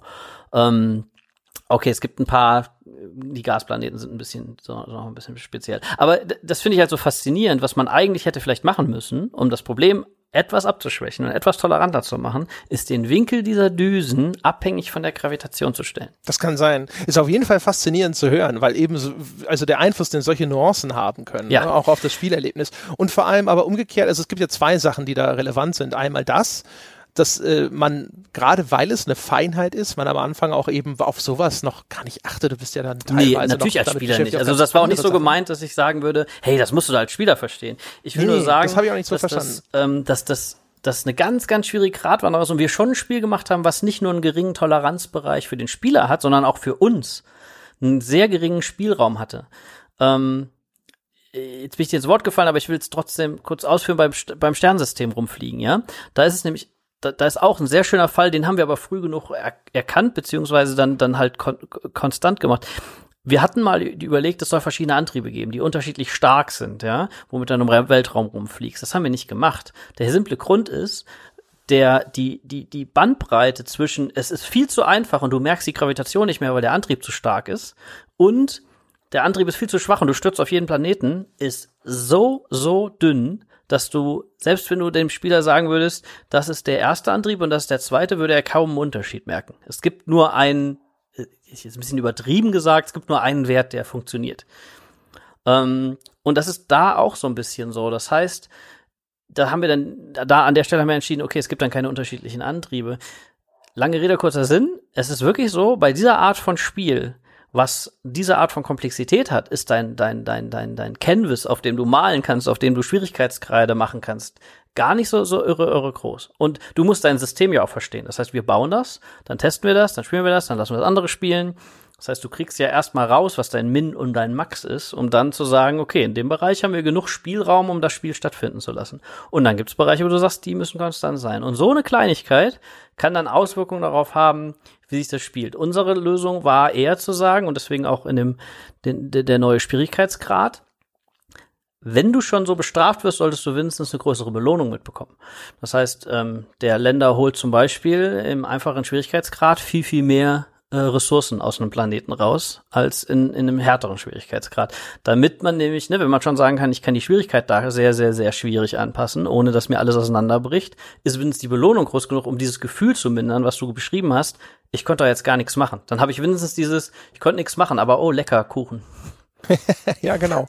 Ja, und das ist die andere Seite der Medaille ist halt eben nämlich dann der Schwierigkeitsgrad in Verbindung eben auch mit der Ungewissheit in dem Spiel. Ne? Das heißt also, Beschädigungen an beiden Raumschiffen, sowohl Landefähre als auch Hauptraumschiff, das ist halt das, was du unbedingt vermeiden willst, ne? Weil dann brauchst du wieder Ressourcen, um das irgendwie zu reparieren. Manche Sachen sind dann noch ein bisschen schwieriger, weil wenn dann einzelne Systeme beschädigt sind, dann hast du dann vielleicht Crewleute an Bord, die das jeweils eventuell reparieren können, aber das ist dann auch manchmal unvorhersehbar, welches dieser blöden Systeme sie dann jeweils reparieren. Und du weißt nicht, außer du sagst, okay, ich habe jetzt den gleichen Seed, der gleiche Seed generiert ja das gleiche Universum dann immer und ich kenne das jetzt wenigstens schon, aber ansonsten weißt du ja auch nicht, wo ist denn jetzt zum Beispiel vielleicht die nächste Raumstation, die ich anfliegen kann, um dort irgendwelche Reparaturen gegen Geld vorzunehmen. Oder wenn ich jetzt in meinem Universum vielleicht schon alle Ressourcen abgegrast habe, die ich für eine Reparatur brauchen würde oder auch für Treibstoff oder ähnliches, wenn ich jetzt da oder dorthin fliege, da kannst du teilweise ein bisschen vorhersehen, was es da für Ressourcen gibt, ja, aber dann weißt du auch nicht, wie gut sind die für mich erreichbar. Ich bin manchmal in Systeme geflogen, habe mir gedacht, so, cool, da gibt's ja diese Ressource und dann war die Ressource aber auf einem Planeten, der für mich nicht zumutbar war. Ja, genau. Also das ist tatsächlich so. Ich kenne halt alle Regeln. Ich habe das ja auch im Stream bei mir ab und zu gespielt oder ich spiele es sogar jetzt ab und zu noch im Stream. Es ist ein super Spiel zum Streamen, weil die Leute natürlich alle mitfiebern und weil natürlich jetzt gerade bei mir ist es so, ich kenne halt alles.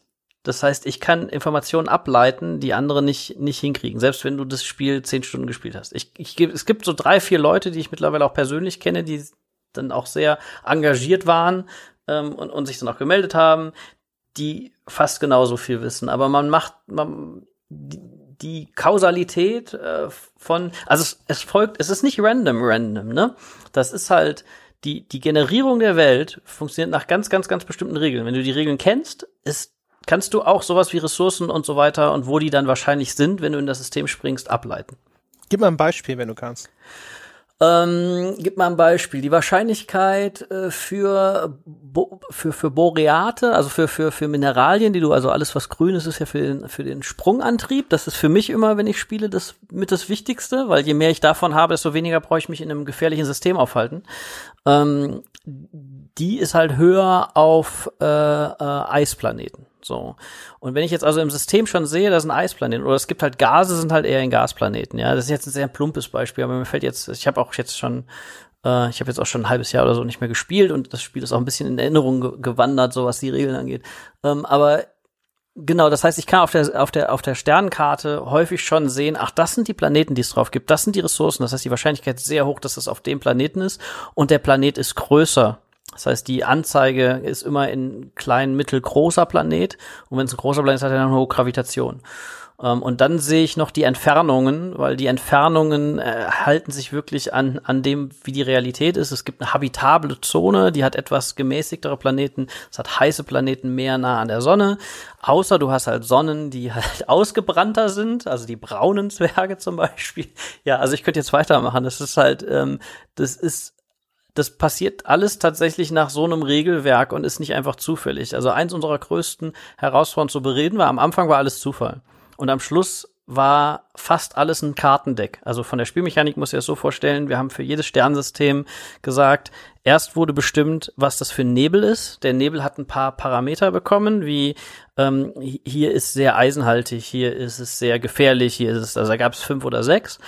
Für so einen ganzen Nebel. Dann wurden die Sterne generiert, nach bestimmten Regeln, abhängig davon, was das für Parameter für diese Sterne, für diesen Cluster quasi ist. Und dann wurden die Systeme generiert, abhängig davon, was für ein Stern da ist und in welcher Entfernung die Planeten gespawnt werden und so weiter und so weiter.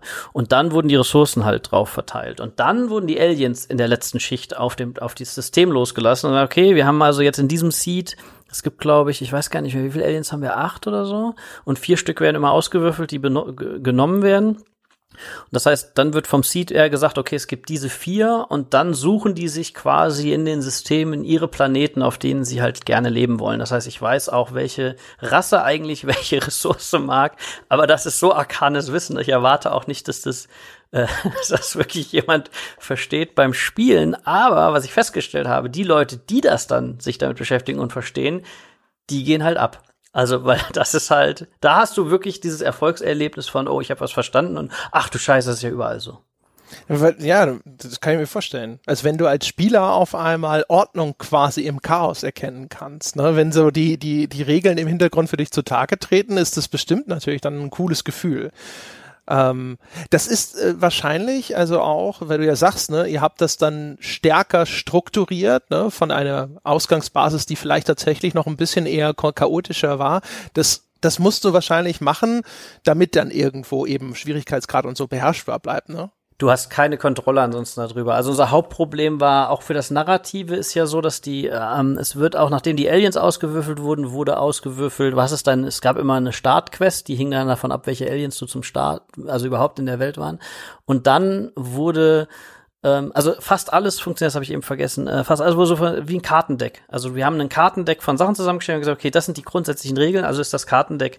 So für so ein Sternsystem als Beispiel, wir brauchen 4 Planeten. Da wird ein Kartendeck von 12 aufgemacht, dann kommen da 3 Eisplaneten rein, 2 heiße Planeten, 1 Gasplaneten, dann wird dieses Deck geschaffelt und dann werden daraus 4 gezogen. So, das ist so. Und diese Art von Mechanik findet bei uns ganz viel statt. Du machst einen Sprung in ein System, dann stellt das fest, oh, du hattest schon lange keinen Quest mehr.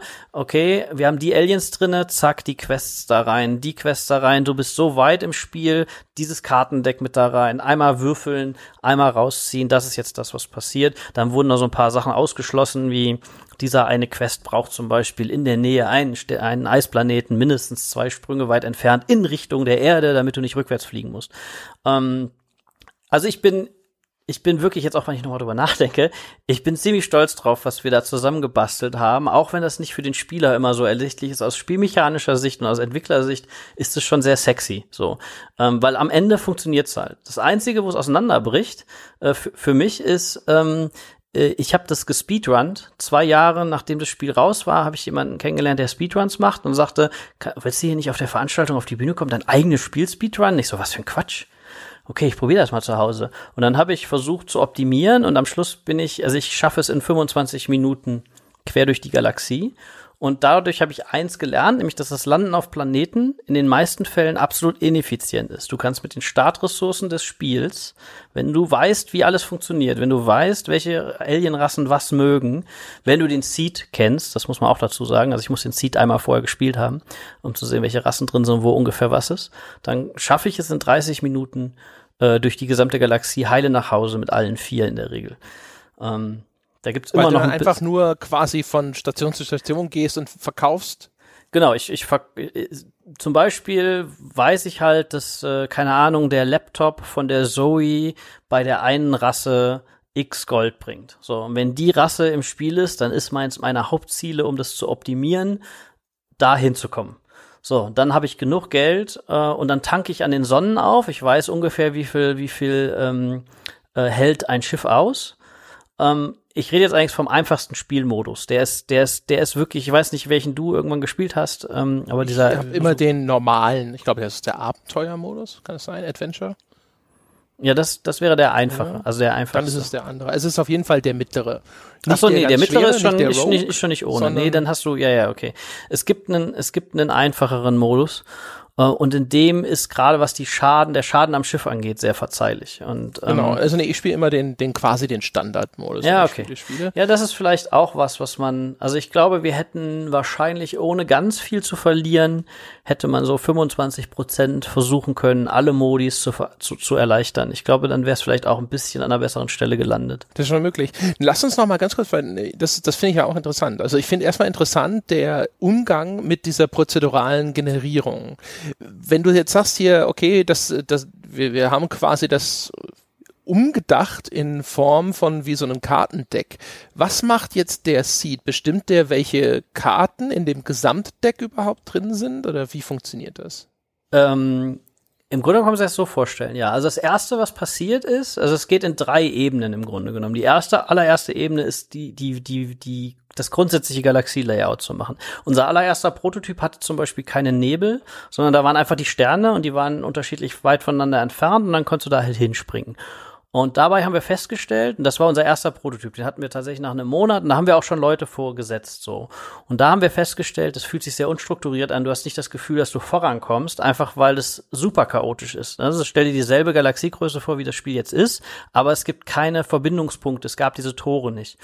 Und dann kamen wir dazu, wir brauchen ein bisschen mehr Struktur, wir brauchen auch ein bisschen mehr Gefühl dafür, wo ist denn der Spieler gerade, es muss irgendwie sichtbarer sein, du musst auch irgendwie sagen, okay, jetzt bin ich gerade in dieser Art von Umgebung und darum dreht sich mein Hirn und nicht so, alles kann überall passieren. Dann sind wir dazu gekommen, sagen, hey, lass uns Sektoren machen, lass uns Nebel machen. Und was der Seed macht, ist als allererstes Netz aufbauen von Nebeln, ohne dass da jetzt Sternsysteme drin sind. Und das ist ein Brute Force Ding, der macht im Grunde, man muss sich vorstellen, wir machen ein Rechteck, in die eine obere rechte Ecke malen wir die Erde, in die linke untere Ecke malen wir das, wo du startest. Und dann wird und das ist halt für jede dieser Berechnungen, die ich jetzt sage, ist im Grunde genommen der Seed ausschlaggebend, damit das Ergebnis quasi immer dasselbe ist, abhängig von dem Seed.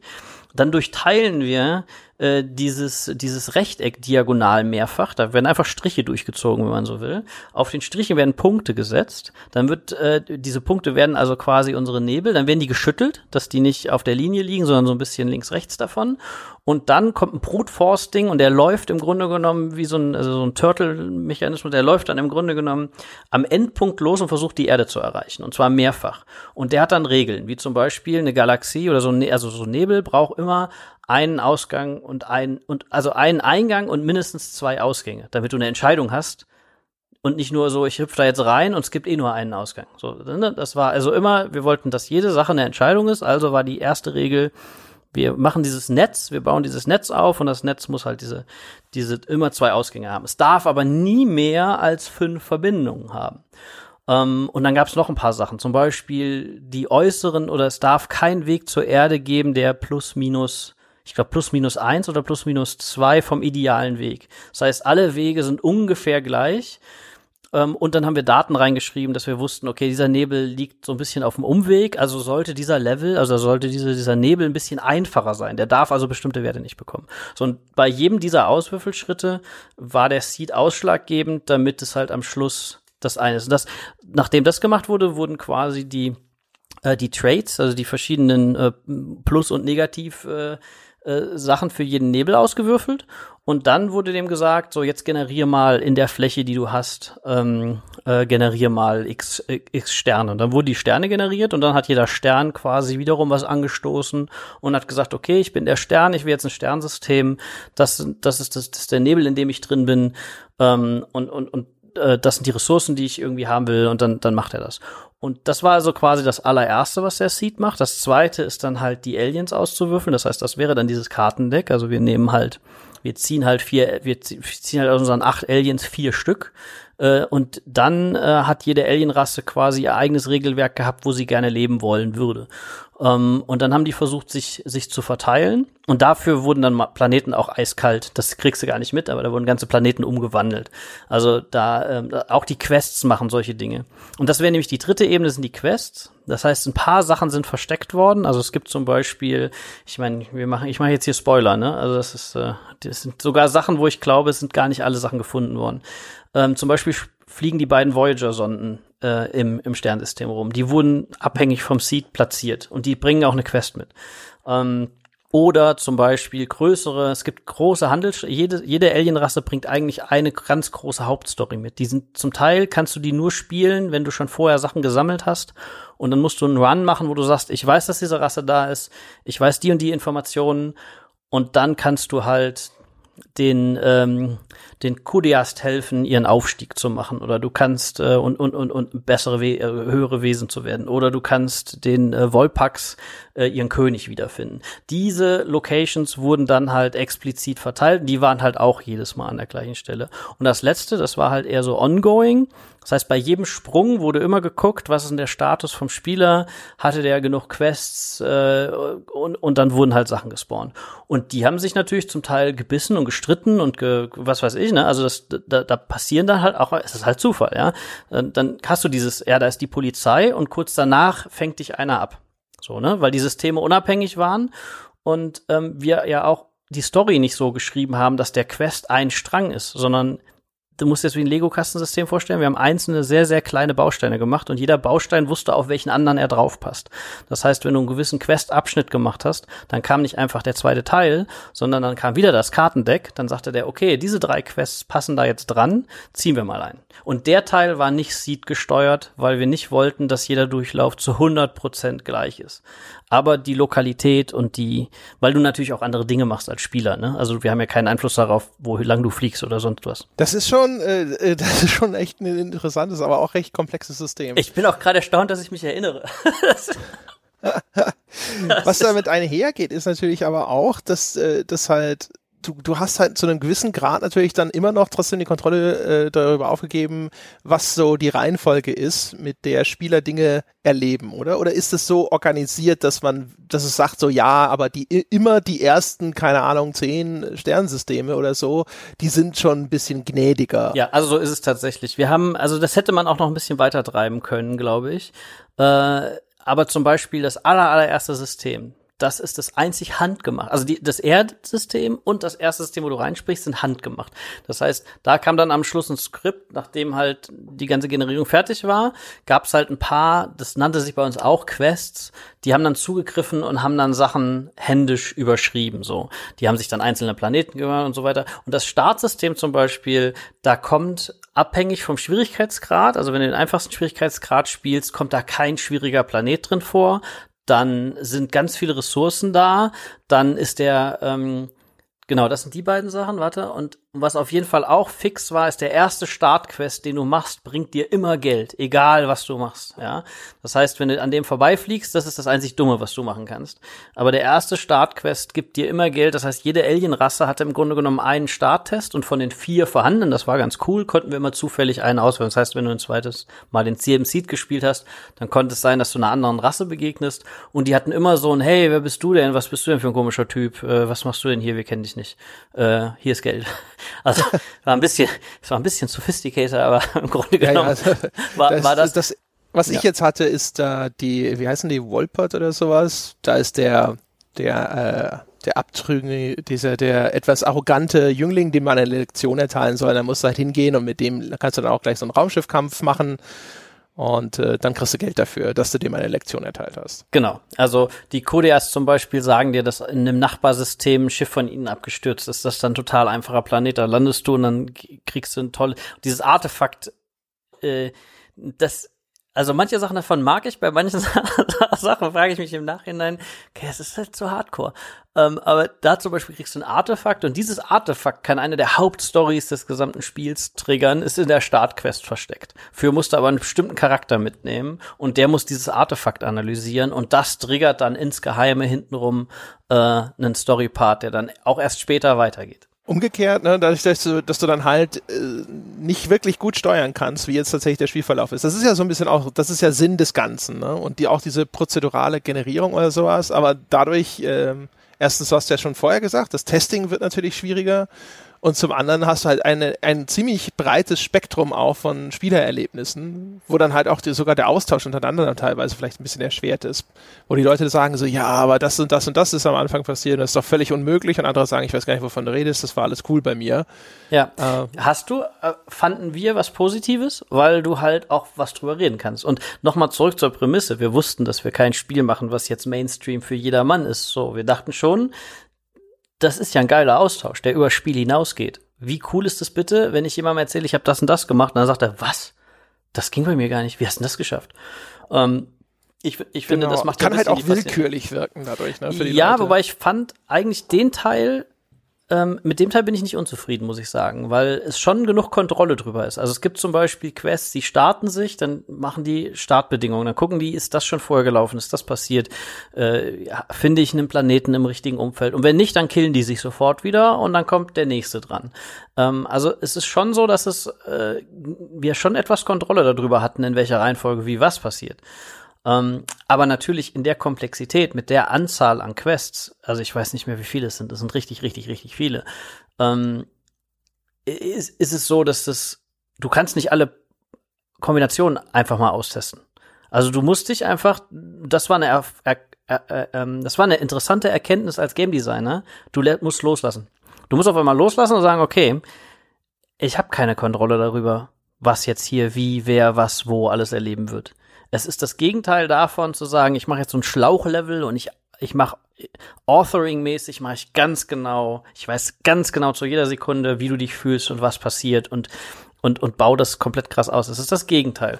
Es war für mich als Game Designer, mag vielleicht komisch klingen, für mich war das ein bisschen befreiendes Gefühl. Ich bin sehr gestärkt aus diesem Spiel rausgegangen, weil ich so dachte, ich muss das nicht alles kontrollieren. Es ist viel geiler, so ein Canvas zu bauen, so ein Umfeld zu bauen und dann einfach auch mal ein bisschen loszulassen. Und ja, das bedeutet, das ist nicht für jedermann. Ja, klar. Jetzt hatte ich gerade noch mal, ich hatte eben einen anderen Punkt, den ich da in die Richtung, verdammt nochmal, jetzt hat mein Gehirn hier gerade, was wollte ich denn sagen? Wir waren bei dem ach ja, genau. Ihr hattet ja eigentlich wahrscheinlich auch gar nicht mal so eine große andere Wahl, als das total prozedural zu machen, ne? Weil ihr brauchtet diese Masse, ja, diese riesige Distanz, die überquert wird und dementsprechend dann halt auch einfach ein riesiges Universum und das alles von Hand zu bauen in dieser Größenordnung, das wäre halt einfach schwierig gewesen und umgekehrt, alles andere steht dieser zentralen Idee so ein bisschen entgegen, ne? Genau, so ist es. Also es war auch ein Grund, warum wir den Weltraum gewählt haben, wegen der Möglichkeit, viel Fläche mit nichts zu füllen. Es ist halt, man muss ja auch, also ich mache lang genug Spiele, dass mir bei der Größenordnung, über die wir bei diesem Spiel reden und mit der Anzahl Personen, die man daran arbeiten kann und mit der Ambition, die wir auf der anderen Seite aber hatten, dass sich das total beißt. Und ich bin aber auch lang genug im Business, um zu wissen, was Grafikproduktion in bestimmten Bereichen dann bedeutet. Das heißt, der Stil, dass das so ein bisschen low-poly ist, dass das so aussieht, wie es aussieht, hat viel auch einfach mit Machbarkeit zu tun, und das gilt natürlich auch für die Spielmechanik. Und als wir überlegt haben, okay, wir machen jetzt dieses Reisespiel, wir wollen dieses so und so machen, drehte sich immer bei jedem Feature viel darum, können wir das denn leisten? Was müssen wir dafür produzieren? Das heißt, als wir gesagt haben, wir machen jetzt Crewmember, war zuerst die Frage, wie viel Crewmember können wir denn erstellen? Was heißt denn das? Was brauchen wir spielmechanisch für die? Das heißt, wir haben sehr viele Listen gehabt, und viele der Sachen sind gestrichen worden, wo es dann hieß, super Feature, wäre total geil, aber ganz ehrlich, können wir uns nicht leisten, können wir nicht produzieren für. Ist es denn am Schluss größtenteils das Spiel geworden, dass du wolltest, dass es wird? Oder sagst du, boah, da ist schon echt viel, was wir hinterher doch noch streichen mussten, was vielleicht nicht funktioniert hat, wo die Ambition zu groß war, wo wir schon im Vorfeld gemerkt haben, das können wir nicht machen. Und hättest du halt da lieber noch mehr Zeit gehabt? Also du hast ja vorhin schon mal drüber gesprochen, dass es vielleicht besser gewesen wäre, im Early Access zu starten und dann da nochmal dann auch ein bisschen gesteuerter mit Feedback das Ganze auszubauen? Ja, ich glaube aber nicht, dass, also nichts davon bezieht sich darauf, wie das Spiel in sich ist. Das Spiel wollte so sein. Das klingt wirklich komisch, aber das Spiel wollte so sein. Das Spiel ist passiert. Es ist aber sehr gesteuert passiert. Also, das Spiel, wenn du fragst, ist das so geworden, wie ich das wollte, dann würde ich lügen, wenn ich sagen würde, ich wusste ja ganz genau, wie das Spiel sein wird. Was ich wusste, ist, welches Gefühl es transportieren soll, um was es sich drehen soll. Das, was ich am Anfang als Anker meinte, so der emotionale Anker oder die Bezüge, die es so gibt, die waren da, und die sind auch erreicht worden, finde ich. Und das ist das Journey-Prinzip. Das ist ja, da rennst du offene Sympathietüren ein. Weil das ist ja das, was sie bei That Game Company immer gemacht haben. Sie haben gesagt, welche Emotion soll es denn auslösen? Und von da aus denken wir das weiter. Ja, das war in dem Fall tatsächlich so. Deswegen ist diese Produktion für mich auch ganz anders gewesen als alle, die ich davor gemacht habe. Und seitdem habe ich auch kein Spiel mehr gemacht, weil ich das Gefühl habe, ich brauche erstmal ein Grundgefühl wieder, was so funktioniert. Weil man war schon das Gefühl, ne? Also das war ja auch einer der Gründe, hatte ich dir im Vorfeld schon erzählt, warum ich auch unbedingt mit dir mal drüber sprechen wollte, weil man hatte das Gefühl bei den ganzen Livestreams und so, die du gemacht hast, das war was, da hing auch dein Herz dran. Ja. Und das klingt jetzt natürlich blöd, weil natürlich wird jeder Entwickler, der irgendwo ein Spiel macht, wird da irgendwie investiert sein. Vielleicht hast du es auch nur besser rübergebracht, aber man hatte immer das Gefühl so, das ist genau das Spiel, das er machen will. Ja, nee, also, aber das ist bei mir, ist das so ein bisschen, jetzt kommen wir auf eine sehr persönliche Ebene, aber es ist bei mir so Fluch und Segen gleichzeitig. Ich bin sehr schnell sehr fasziniert von Dingen, und ich bin sehr neugierig und kann mich sehr in Sachen reinsteigern. Das hat einen positiven Aspekt, nämlich, dass ich dann sehr fokussiert und dass ich auch diese Emotionalität auch gut rüberbringen kann. Das hat den negativen Aspekt, dass das, ne, Leidenschaft ist, was Leidenschaft. Also es ist natürlich auch manchmal ein bisschen ein Fluch. Aber ja, dieses Spiel ist schon so. Aber das ist halt auch immer ein bisschen schwierig. Wenn die Leute über diese Emotionalität reden, dann wird das häufig auf mich bezogen. Aber es bin nicht nur ich. Das ist halt auch Hannes und Dirk und Flo gewesen. Und auch die anderen, die dazu gekommen sind, die das echt sehr gelebt haben. Wir haben da schon, das war schon unüblicher. Und wir haben alle in größeren Firmen vorher gearbeitet. Und wir wissen, wie das läuft. Und das ist schon echt. Ich meine, das geht ja total weit. Ich weiß nicht, kennst du die Geschichte mit Kai und dem Plakat? Ja, die hat der Kai hier sogar schon im Podcast erzählt. Ach so. Da gibt's eine Anekdotenfolge dazu, und da hatte ich den Kai deswegen unter anderem auch eingeladen. Ach, also wir haben auch über Musik und so gesprochen, aber ich habe das gesehen, weil er es damals auf Facebook gepostet hat. Also wer es noch nicht gehört hat oder wer sich nicht mehr erinnerte, Kai Rosenkranz hat danach ein Dankeschön-Plakat, also eine Plakatwand gebucht, und zwar, wenn ich mich recht entsinne, an der Bushaltestelle, von der er wusste, dass du an dieser Bushaltestelle immer zur Arbeit fährst oder so. Ja, da hat er sich total vertan, da komme ich nie dran vorbei. Ich habe davon erfahren, weil meine Tochter schrieb, mir ein Foto schickte und sagte, ein Freund von mir hat mir gerade ein Foto geschickt. Das ist doch dein Spiel. Ich so, hä? Was ist das? Und dann, ja genau, also meine Tochter ist angesprochen worden, was dieses Plakat soll. Und dann bin ich da vorbeigefahren. Kai hat sich da so ein bisschen vertan, aber das ist völlig okay. Aber dieses Plakat oder diese Aktion, das war halt ein Dankeschön an mich persönlich, auf einem Plakat an der Wand. Ich habe geheult. Also ich muss wirklich sagen, ich habe das Bild bekommen. Ich saß in der S-Bahn von meiner Tochter und ich saß da und mir liefen die Tränen. Jetzt, ich krieg schon einen Kloß im Hals, wenn ich drüber nachdenke. Weil das natürlich schon, und das ist auch ein bisschen symbolisch dafür, was da passiert ist. Wir haben da schon irgendwie alle unseren Teil so reingegeben, ne? Und die Musik, die Kai gemacht hat, ist halt einfach, die ist halt wunderschön. Und die passt halt auch ganz gut dazu.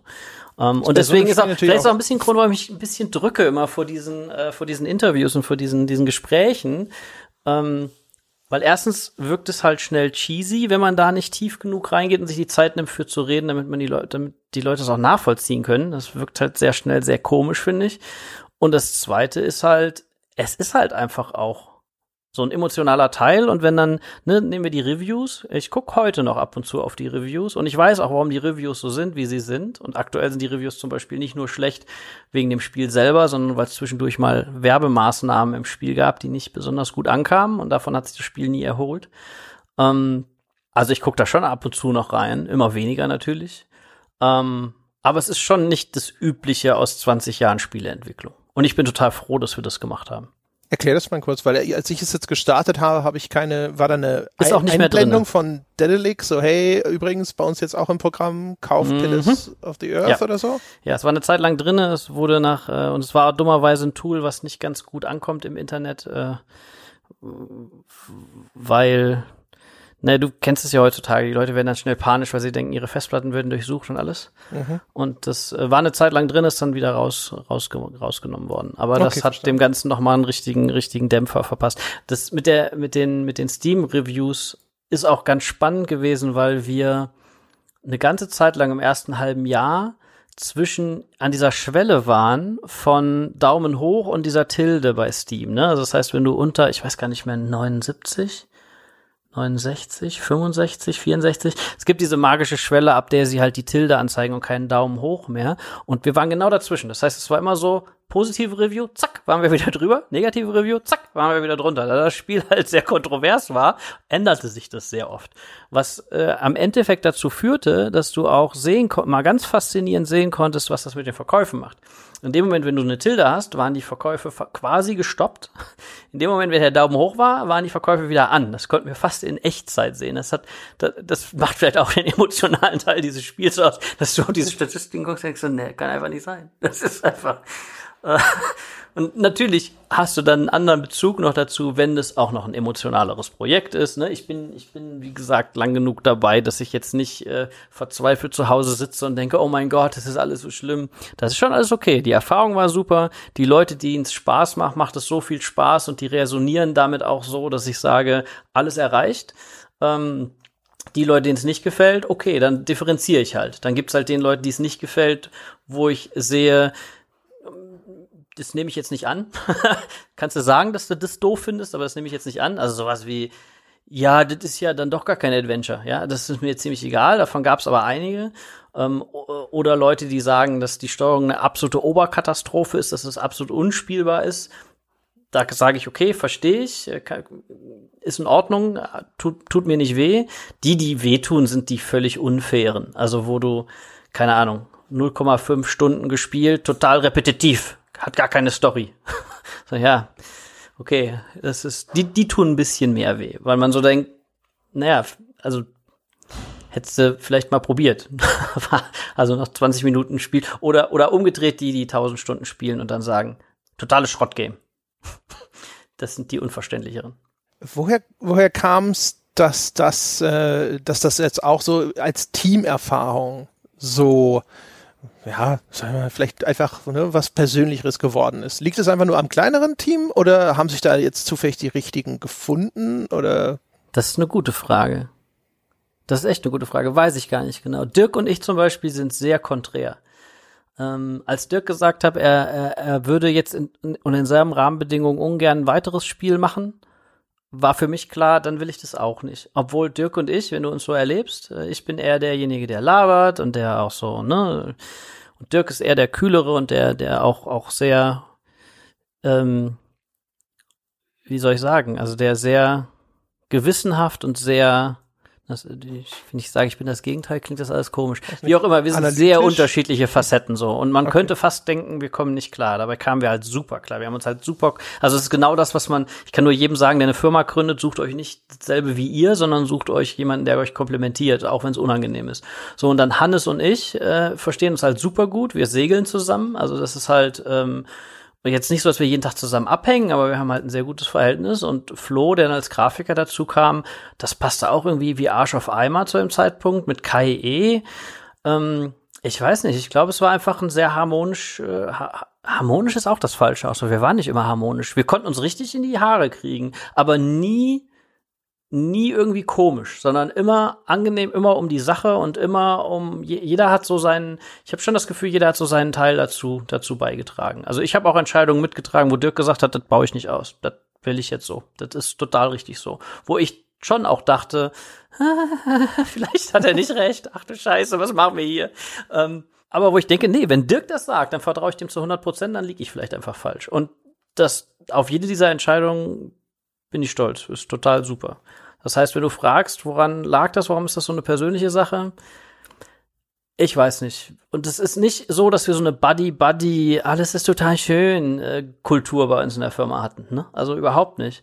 Wir hatten auch keine total krasse, wir streiten uns die ganze Zeit. Das war irgendwie würde ich einfach sagen, hat es gut gepasst und es war sehr viel Respekt allen gegenüber da. Ja, aber so richtig drüber nachgedacht habe ich gar nicht. Gute Balance halt, ne?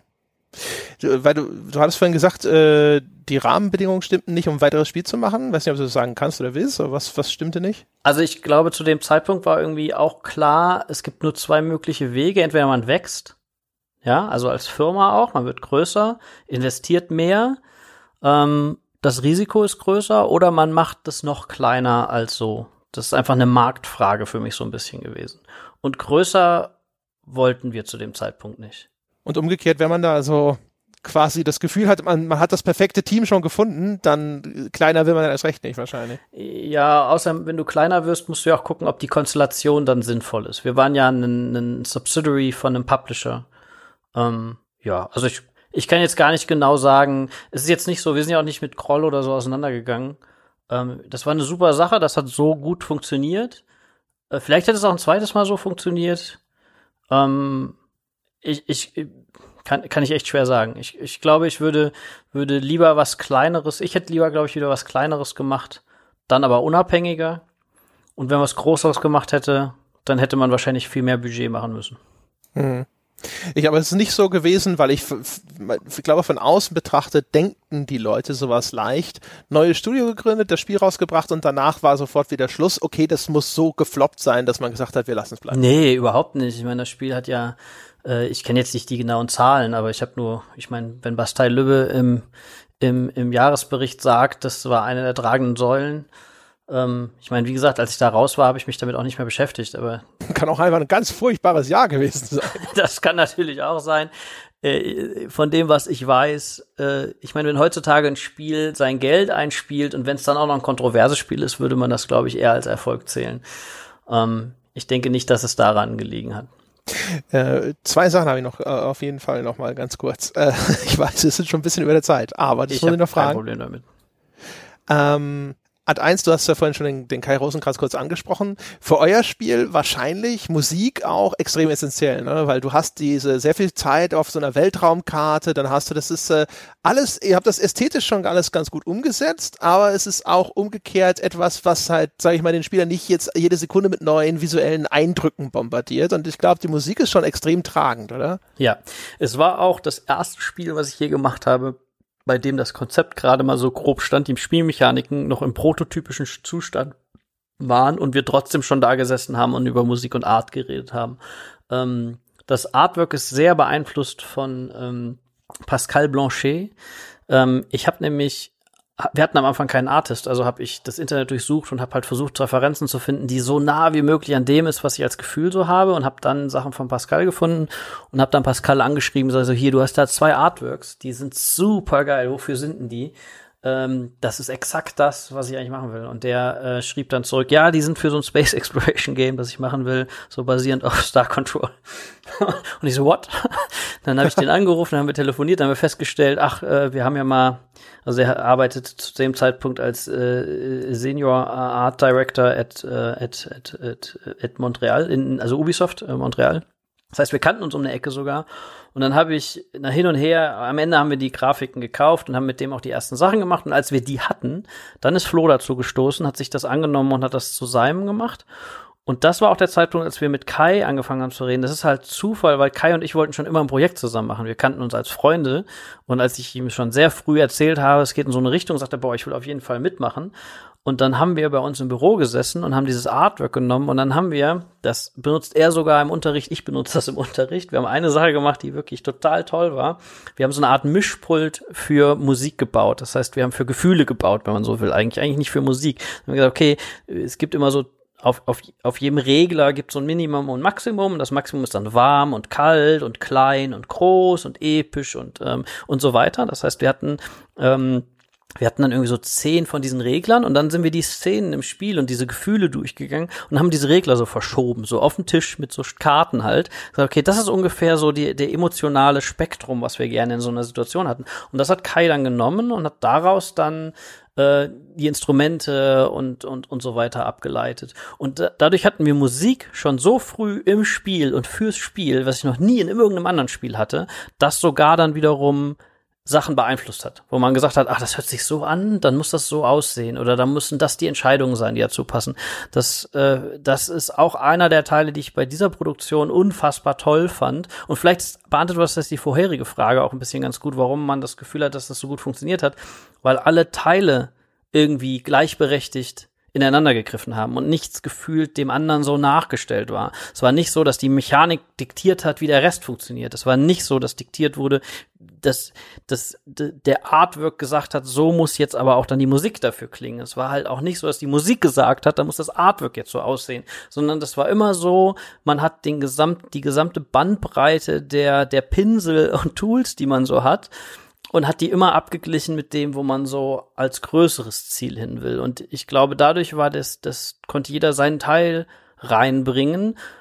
Es war aber auch nicht so, dass das dann so ein basisdemokratischer Prozess ist. Wer ist jetzt dafür, dass wir jetzt hier dieses Artwork oder das nehmen und dann melden sich 2? So, das war es halt auch nicht. Es war schon so, okay, das machen wir jetzt. Und wenn das nicht funktioniert, dann machen wir es halt anders, aber das machen wir jetzt. Das ist natürlich auch eben, ne? Also auch das passt so ein bisschen ins Konzept, wenn du sagst so, okay, am Anfang als Anker sage ich, ich will irgendwo eher eine emotionale Basis haben, wenn du dann natürlich auch gleich die Musik mit vorne wegstellst, ne? Weil das ja auch eher so ein, das ist ja, wenn du so willst, dann auch nochmal so ein zusätzlicher emotionaler Anker. Ja, ohne das ging es nicht. Ich kann mir vorstellen, dass das als Orientierungspunkt taugt dann. Wir haben intern für uns ein Video gemacht. Das war nur das Artwork von Pascal plus die Sachen von Flo plus die Musik von Kai. Und Kai hat dann mit noch ein bisschen Artwork aus dem Internet so einen Mood-Trailer zusammengeschnitten. Den zeige ich auch ab und zu auf so Lehrveranstaltungen.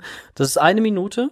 Das ist nur das Gefühl und da stehen nur die Schlagworte und das endet damit, can you bring your crew back home? Und das steht am Ende in unserem Trailer, den wir released haben. Also wenn du mich fragst, ob das ist, was wir wollten, ja.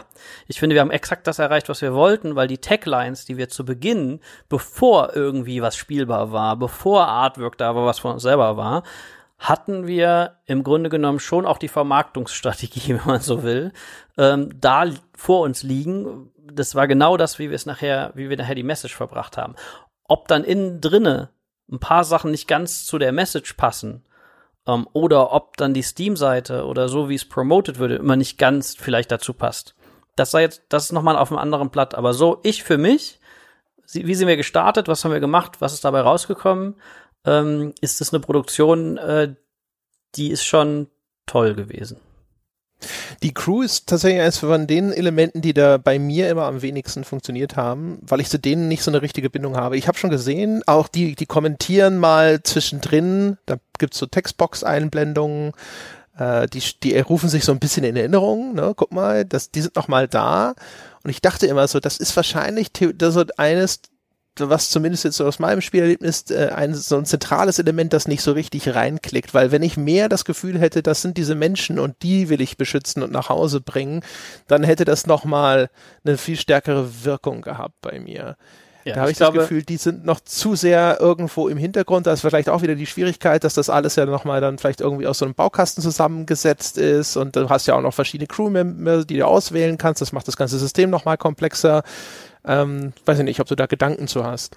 Ja, also wir haben eine der stärksten Ausdrücke oder der stärksten Meisen, wo du eigentlich die mitbekommst, ist beim Fliegen, weil sie da halt miteinander reden. Und dieses System, dass jede Art von Konstellation von Crewmitgliedern miteinander reden kann und einen Progress über Zeit haben sollte.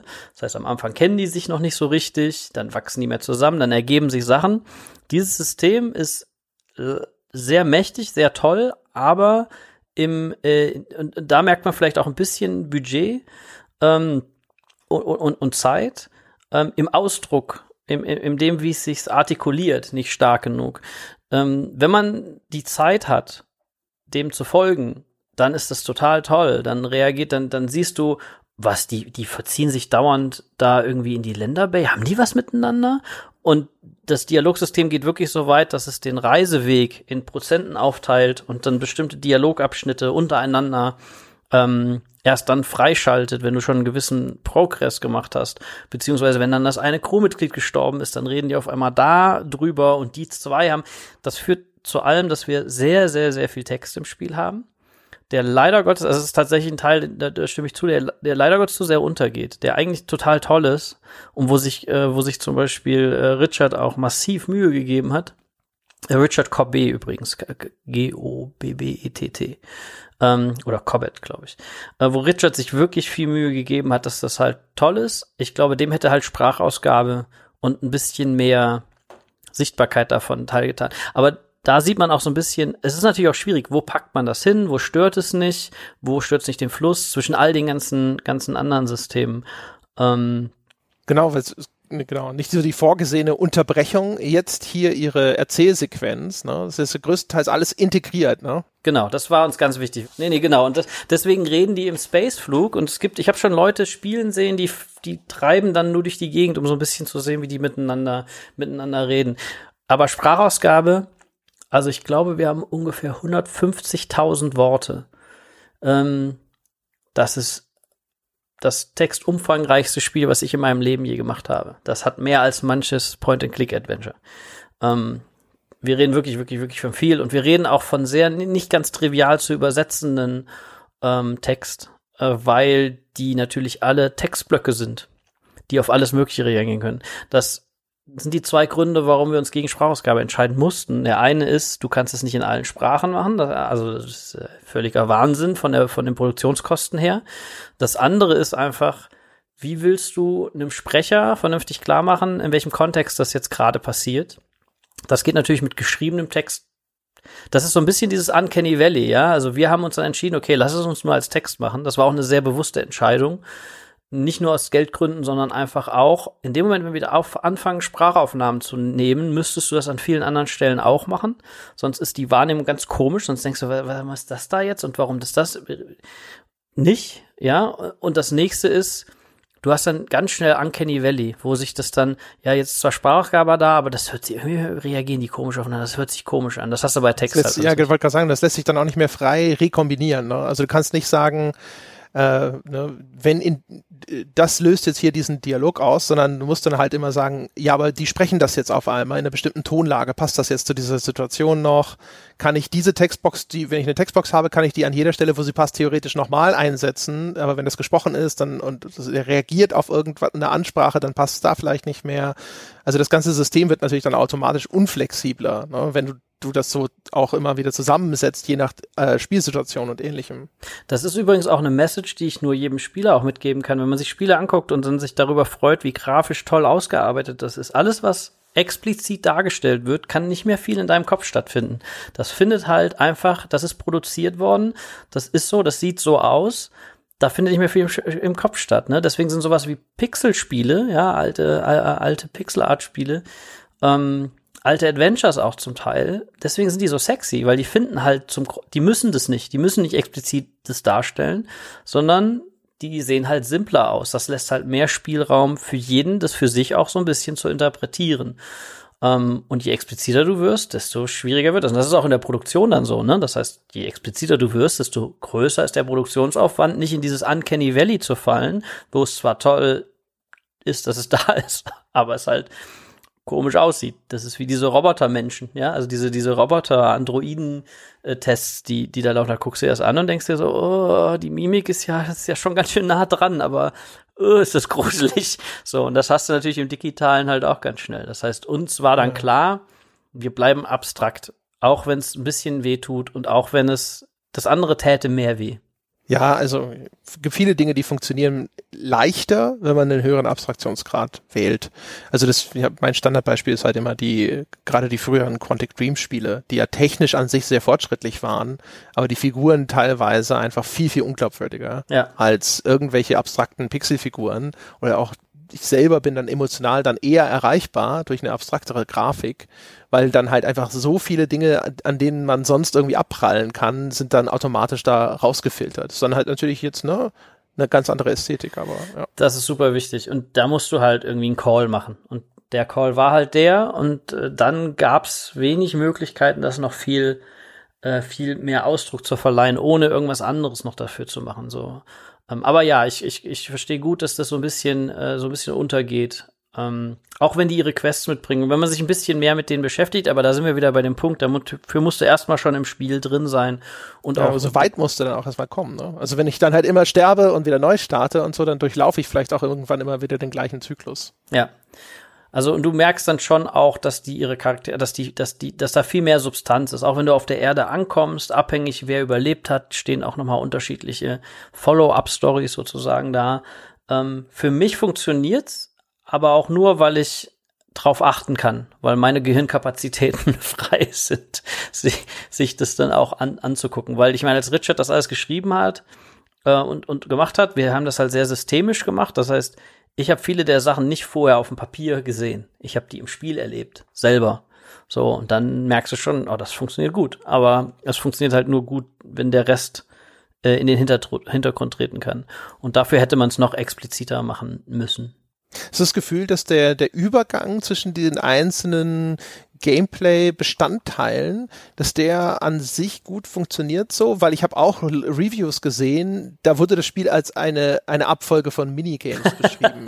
Da habe ich jetzt dran gedacht, weil du sagtest, ja, wir haben überlegt, ob das eine gute Idee ist, auf diese 2D-Kamera zu wechseln bei dieser Ländersequenz zum Beispiel. Ja. Und dann habe ich so gedacht so, ich verstehe schon, ich habe das auch, das wirkt immer so wie, das ist jetzt ein separates Spiel im Spiel, so ein bisschen. Also ich verstehe so ein bisschen, glaube ich, wo diese Beschreibung herkommt, ich weiß aber gar nicht, das ist so ein Ding, wo ich denke, das wird aber häufig bei anderen Spielen vielleicht auch so sein, alles, was jetzt nicht sagt so, okay, ich habe eine große 3D-Welt und alles findet in dieser Welt statt. Aber dass du so Perspektivänderungen hast, ist ja nicht so ungewöhnlich eigentlich. Nee, also das war ja auch eine Kritik, die hatten wir, die habe ich recht früh gelesen. Wir haben ja wirklich hervorragende Reviews gehabt und wir hatten katastrophale Reviews. Also an Tag 1 hatten wir wirklich 2 super gegensätzliche. Also ich hätte mich am liebsten hingesetzt und hätte gesagt, okay, können die beiden Journalisten sich bitte in einen Raum setzen und sich über mein Spiel unterhalten? Ich würde das gern sehen. Das war schon emotional. Also ich weiß, in England gab es einen Artikel, der hat's richtig, richtig zerrissen, so als wäre es das schlimmste Spiel, was jemals, und was das für eine Frechheit wäre. So. Und dann gab's jemand anders, der gesagt hat, super geil, total geil, das wollte ich schon immer so. Ich find's total, hat auch das abgefeiert, worüber ich mich gefreut habe, weil das war, wo wir Arbeit reingesteckt haben. So, das heißt, du hast diese Sachen und dabei waren schon auch bei den vorsichtigeren Reviews waren dann schon viele auch bei, die, und das war für mich eine Interpretation von einem Ausweg, auch von denen, weil sie es nicht ganz begriffen haben und dann halt zu sagen, ja, ist halt eine Minispielsammlung.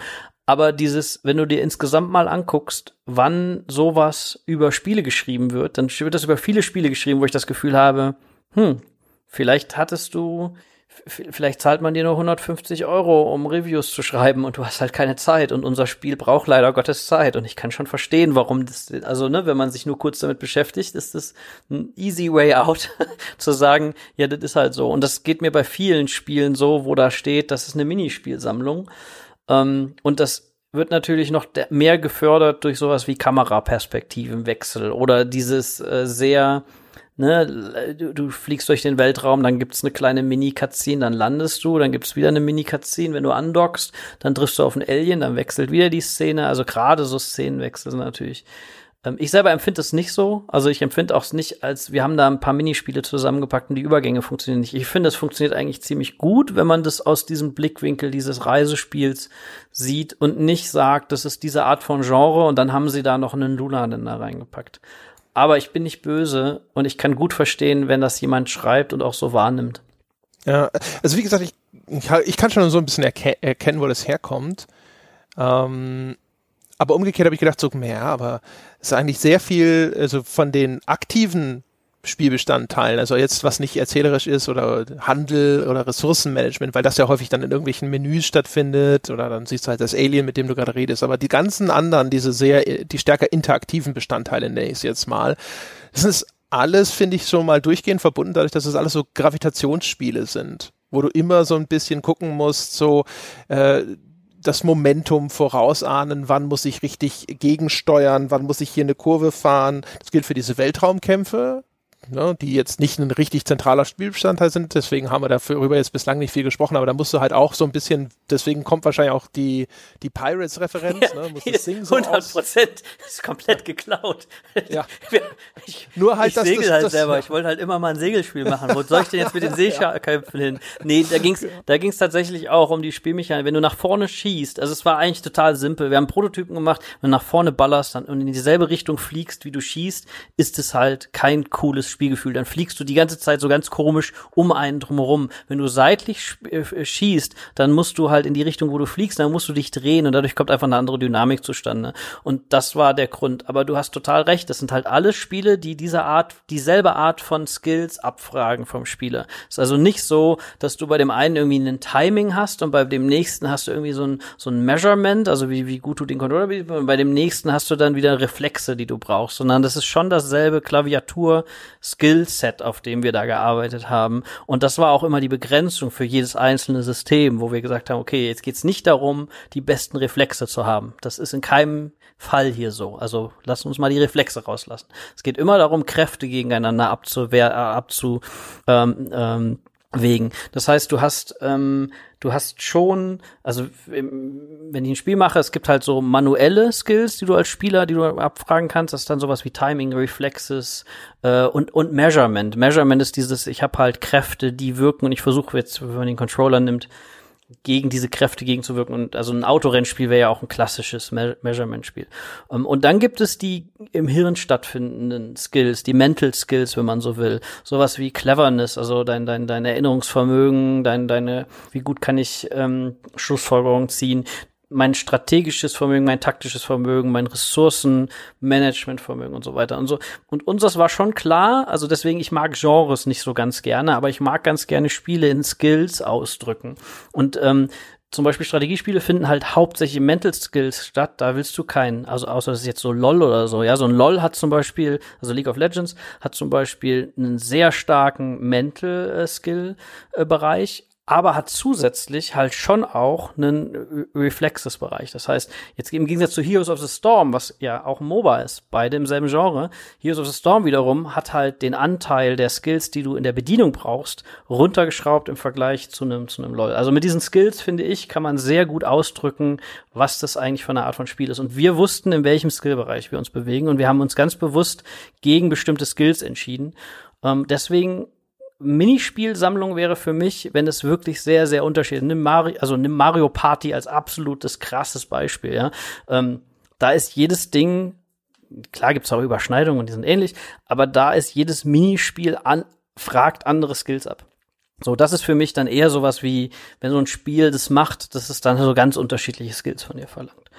Genau. Ja, würde ich auch sagen, also es ist so ein roter Faden, ist halt erkennbar, ne, der sich da so durchzieht.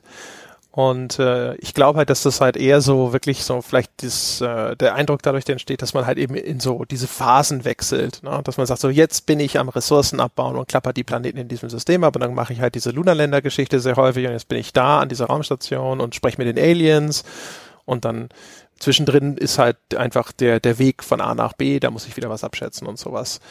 Ein letztes und dann ist wirklich Schluss. Ihr habt bei der Umsetzung von dieser Lunarlander-Sequenz, da habt ihr ein paar Sachen gemacht, die richtig geil sind, insbesondere die Partikelsysteme. Habt ihr die Antriebsdüsen von diesem Landungsschiff, die beleuchten dann Nebel und Rauchwolken. Es gibt so Schlote, wie so kleine Vulkane, da stehen so Rauchfahnen drüber, da kannst du dann auch Ressourcen abbauen, indem du diese Gaswolken so in dieses Raumschiff einsaugst und so. Das fand ich ziemlich geil. Das ist erstens auf einmal so etwas, was dem Ganzen sofort eine etwas hochwertigere Anmutung gibt, weil es auf einmal so eine etwas ungewöhnlich fortschrittliche Technik ist, die da zum Einsatz kommt, wo du denkst so, ach cool, es wirkt auf einmal, finde ich, sofort wie eine teurere Produktion. Und zum anderen die Seitenansicht, wo du dann so auch in die Weite dieses Planeten reinkommst, das gibt halt diesem Explorationsaspekt sehr viel. Dass du halt sofort da sitzt und so, jetzt sehe ich mal was von diesem Planeten. Ich bin nicht auf irgendeiner Weltraumkarte, sondern dann habe ich endlich dieses Star Trek, ja, fremde Welten entdecken Gefühl, weil ich mal diese Landschaft wirklich sehen kann. Das ist schon ziemlich gut gemacht, finde ich. Auch mit den Umwelteinflüssen, wie die dann dargestellt werden und sowas.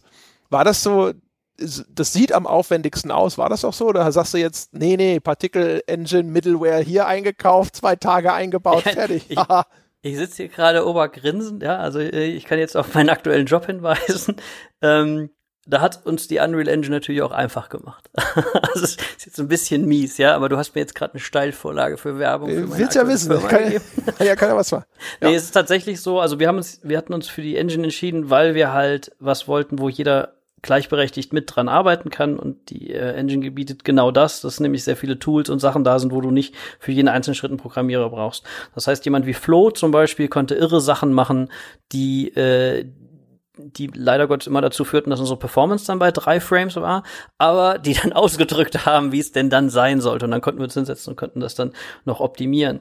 Anstatt, dass das dann irgendwie durch ganz viele Hände gehen musste. So, das war ein Punkt. Der zweite Punkt war, wir sind halt Gameplay-Menschen gewesen und wir haben schon, wenn du jetzt zum Beispiel positiv erwähnst, dass die Darstellung des Wetters für dich gut war, unser Hauptaugenmerk bei dem Wind zum Beispiel war, wie stellen wir dar, dass du wirklich siehst, wie windig das gerade ist. Das war das Primäre. Und dann soll es halt gut aussehen. Das heißt, das ist schön zu hören. Und ja, die Planeten waren das Aufwendigste. Die Planeten sind auch alle prozedural generiert. Da wollten wir Kontrolle haben. Da mussten wir ganz viel Kontrolle drüber haben. Zum Beispiel durften Berge im Vordergrund den Ländern nicht verdecken. Das heißt, das ist alles so gemacht, dass es nach vorne hin abfällt. Und dann soll es aber möglichst variantenreich sein, ja. Und dann willst du die Kante immer erkennen.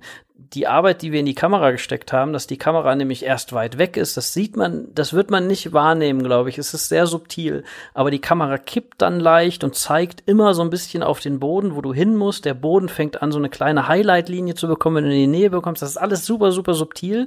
Aber es führt halt dazu, dass es nicht nur gut aussieht, sondern dir auch das Auge ein bisschen leitet und hilft. Und diesen Canvas, also diese Vista, so haben wir das genannt, also diesen hinteren Teil des Planeten und der Sonnenstand und so weiter, das ist halt alles hochdynamisch und berechnet pro Planet. Also der Teil ist auch da glaube ich, da kann man ganz viele Credits dem Hannes geben, der hat da wirklich viel Arbeit reingesteckt, dass da das. Und das ging bei uns so weit, dass wir im Editor selber auf den Knopf drücken konnten und Planeten generieren konnten. Und dann war der sofort spielbar. Dann haben wir nur noch auf Play gedrückt. Das ist technisch eine echte Herausforderung gewesen. Und das Ergebnis war schon so, wir haben halt auch mal darüber diskutiert, hey, das Landen ist so schwer, sollten wir die Planeten rausnehmen? Und da fängst du dann an und seid ihr wahnsinnig? Da steckt, wisst ihr, wie viel Arbeit da drin steckt? Ist mir scheißegal, was wir machen, aber wir nehmen nicht die Planeten raus. Am Ende bringen wir nur die Planeten raus, bevor wir irgendwas... Genau, ja, das war wirklich...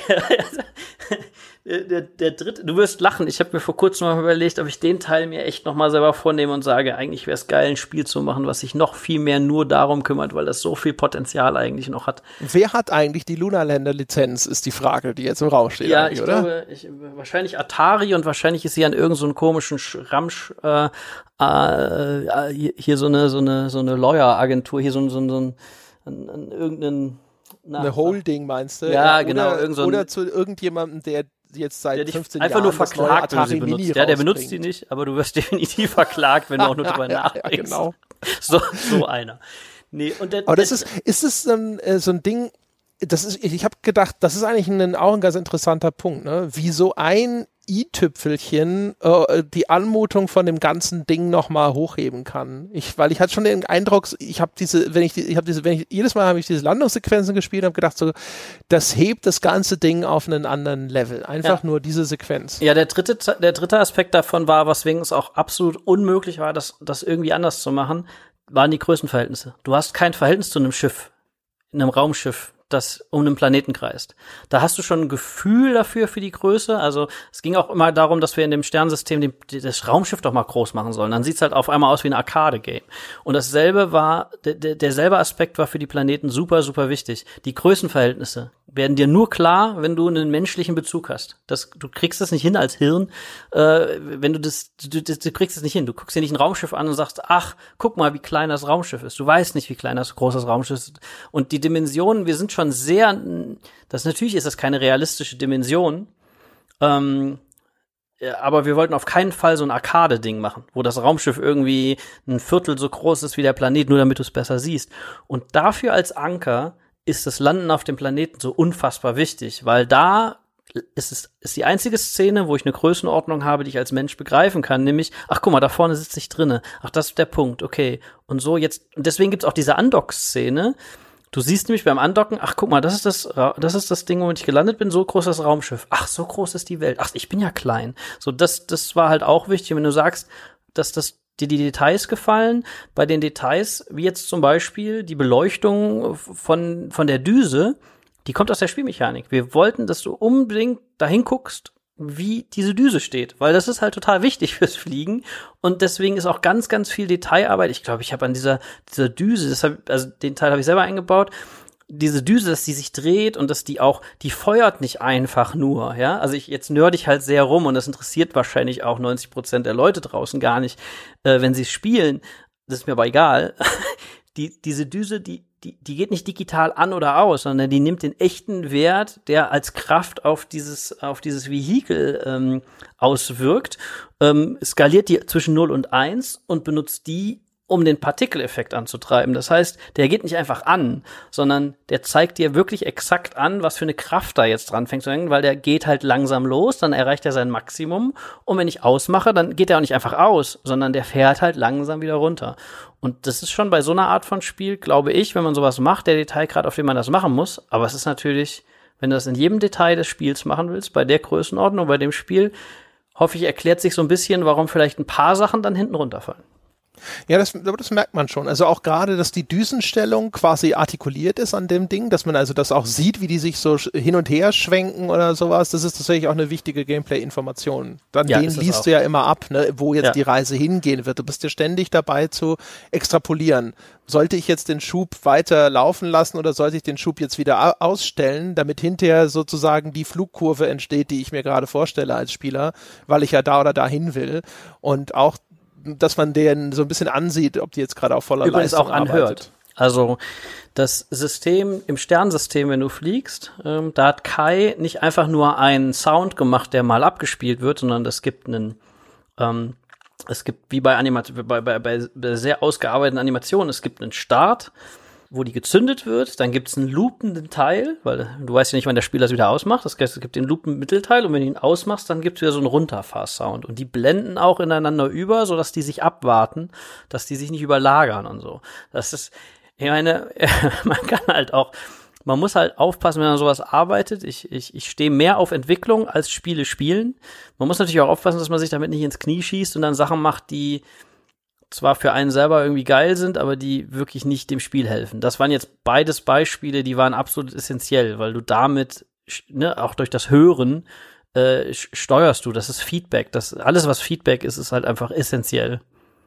Ja, und wie gesagt, also das ist diese Landungssequenzen machen diese Spielwelt ja erst für mich als Spieler jetzt wirklich greifbar und real. Ja. Ansonsten bin ich auf einer Sternenkarte unterwegs, genau, die ganze Zeit. Und jetzt aber auf einmal, dann sind das nicht mehr nur diese Planeten auf dieser Draufsicht, sondern jetzt auf einmal ist das tatsächlich eine Welt. Und ich glaube, das ist in der Hinsicht auch essentiell, damit überhaupt dieses Gefühl von Weltraumerkundung in dem Spiel so richtig durchschlagen kann. Ja, ist auch so. Weil dann auf einmal bist du da auch als Spieler viel mehr physisch sozusagen in diesen Welten mal kurz anwesend und präsent. Ja. Ja, und das, ne, und dann hast du das Alien-Reden noch und dann hast du die anderen Sachen noch und dann, also das Witzigste, was mir passiert ist, war in Amerika nach der PAX, wo wir dann haben wir den ganzen Tag präsentiert, dann war auch, ich weiß nicht, ob es IGN war oder wer da war, dann haben wir über das Spiel gesprochen und so, war ein schönes Interview. Dann sind wir abends einen trinken gegangen, da waren von den Journalisten auch ein paar dabei und dann kam einer ein bisschen angeheitert zu mir und sagt, so Andreas, jetzt sag doch mal ernsthaft, mit wie vielen Leuten ihr daran redet, ihr seid doch nicht nur 8.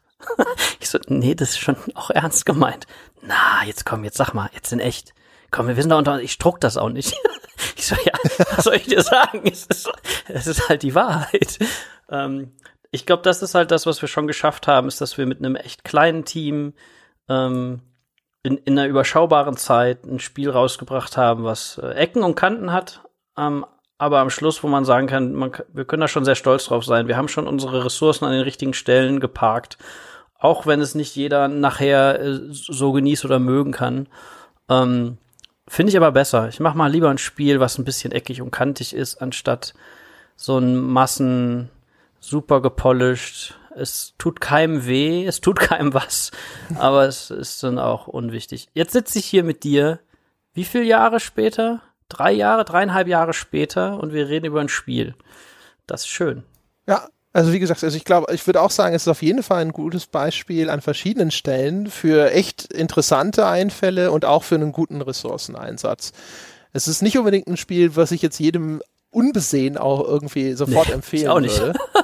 Aber ich finde, es ist halt einfach interessant. Ne? Es gibt halt, also über viele andere Spiele könnte man erheblich weniger Worte verlieren. Ne? Und also überhaupt viele Dinge einfach mal probiert zu haben, selbst wenn die konkrete Ausprägung dann jetzt noch nicht die Punktlandung ist. Ne? Aber da stecken halt einfach viele Ideen drin. Und da wurde auch was versucht. Ich denke tatsächlich ab und zu drüber nach. Also ich meine, hat man ja auch schon rausgehört, wenn ich darüber sage, ach, diesen Länderteil könnte man sich noch mal vornehmen oder das Dialogsystem war so toll.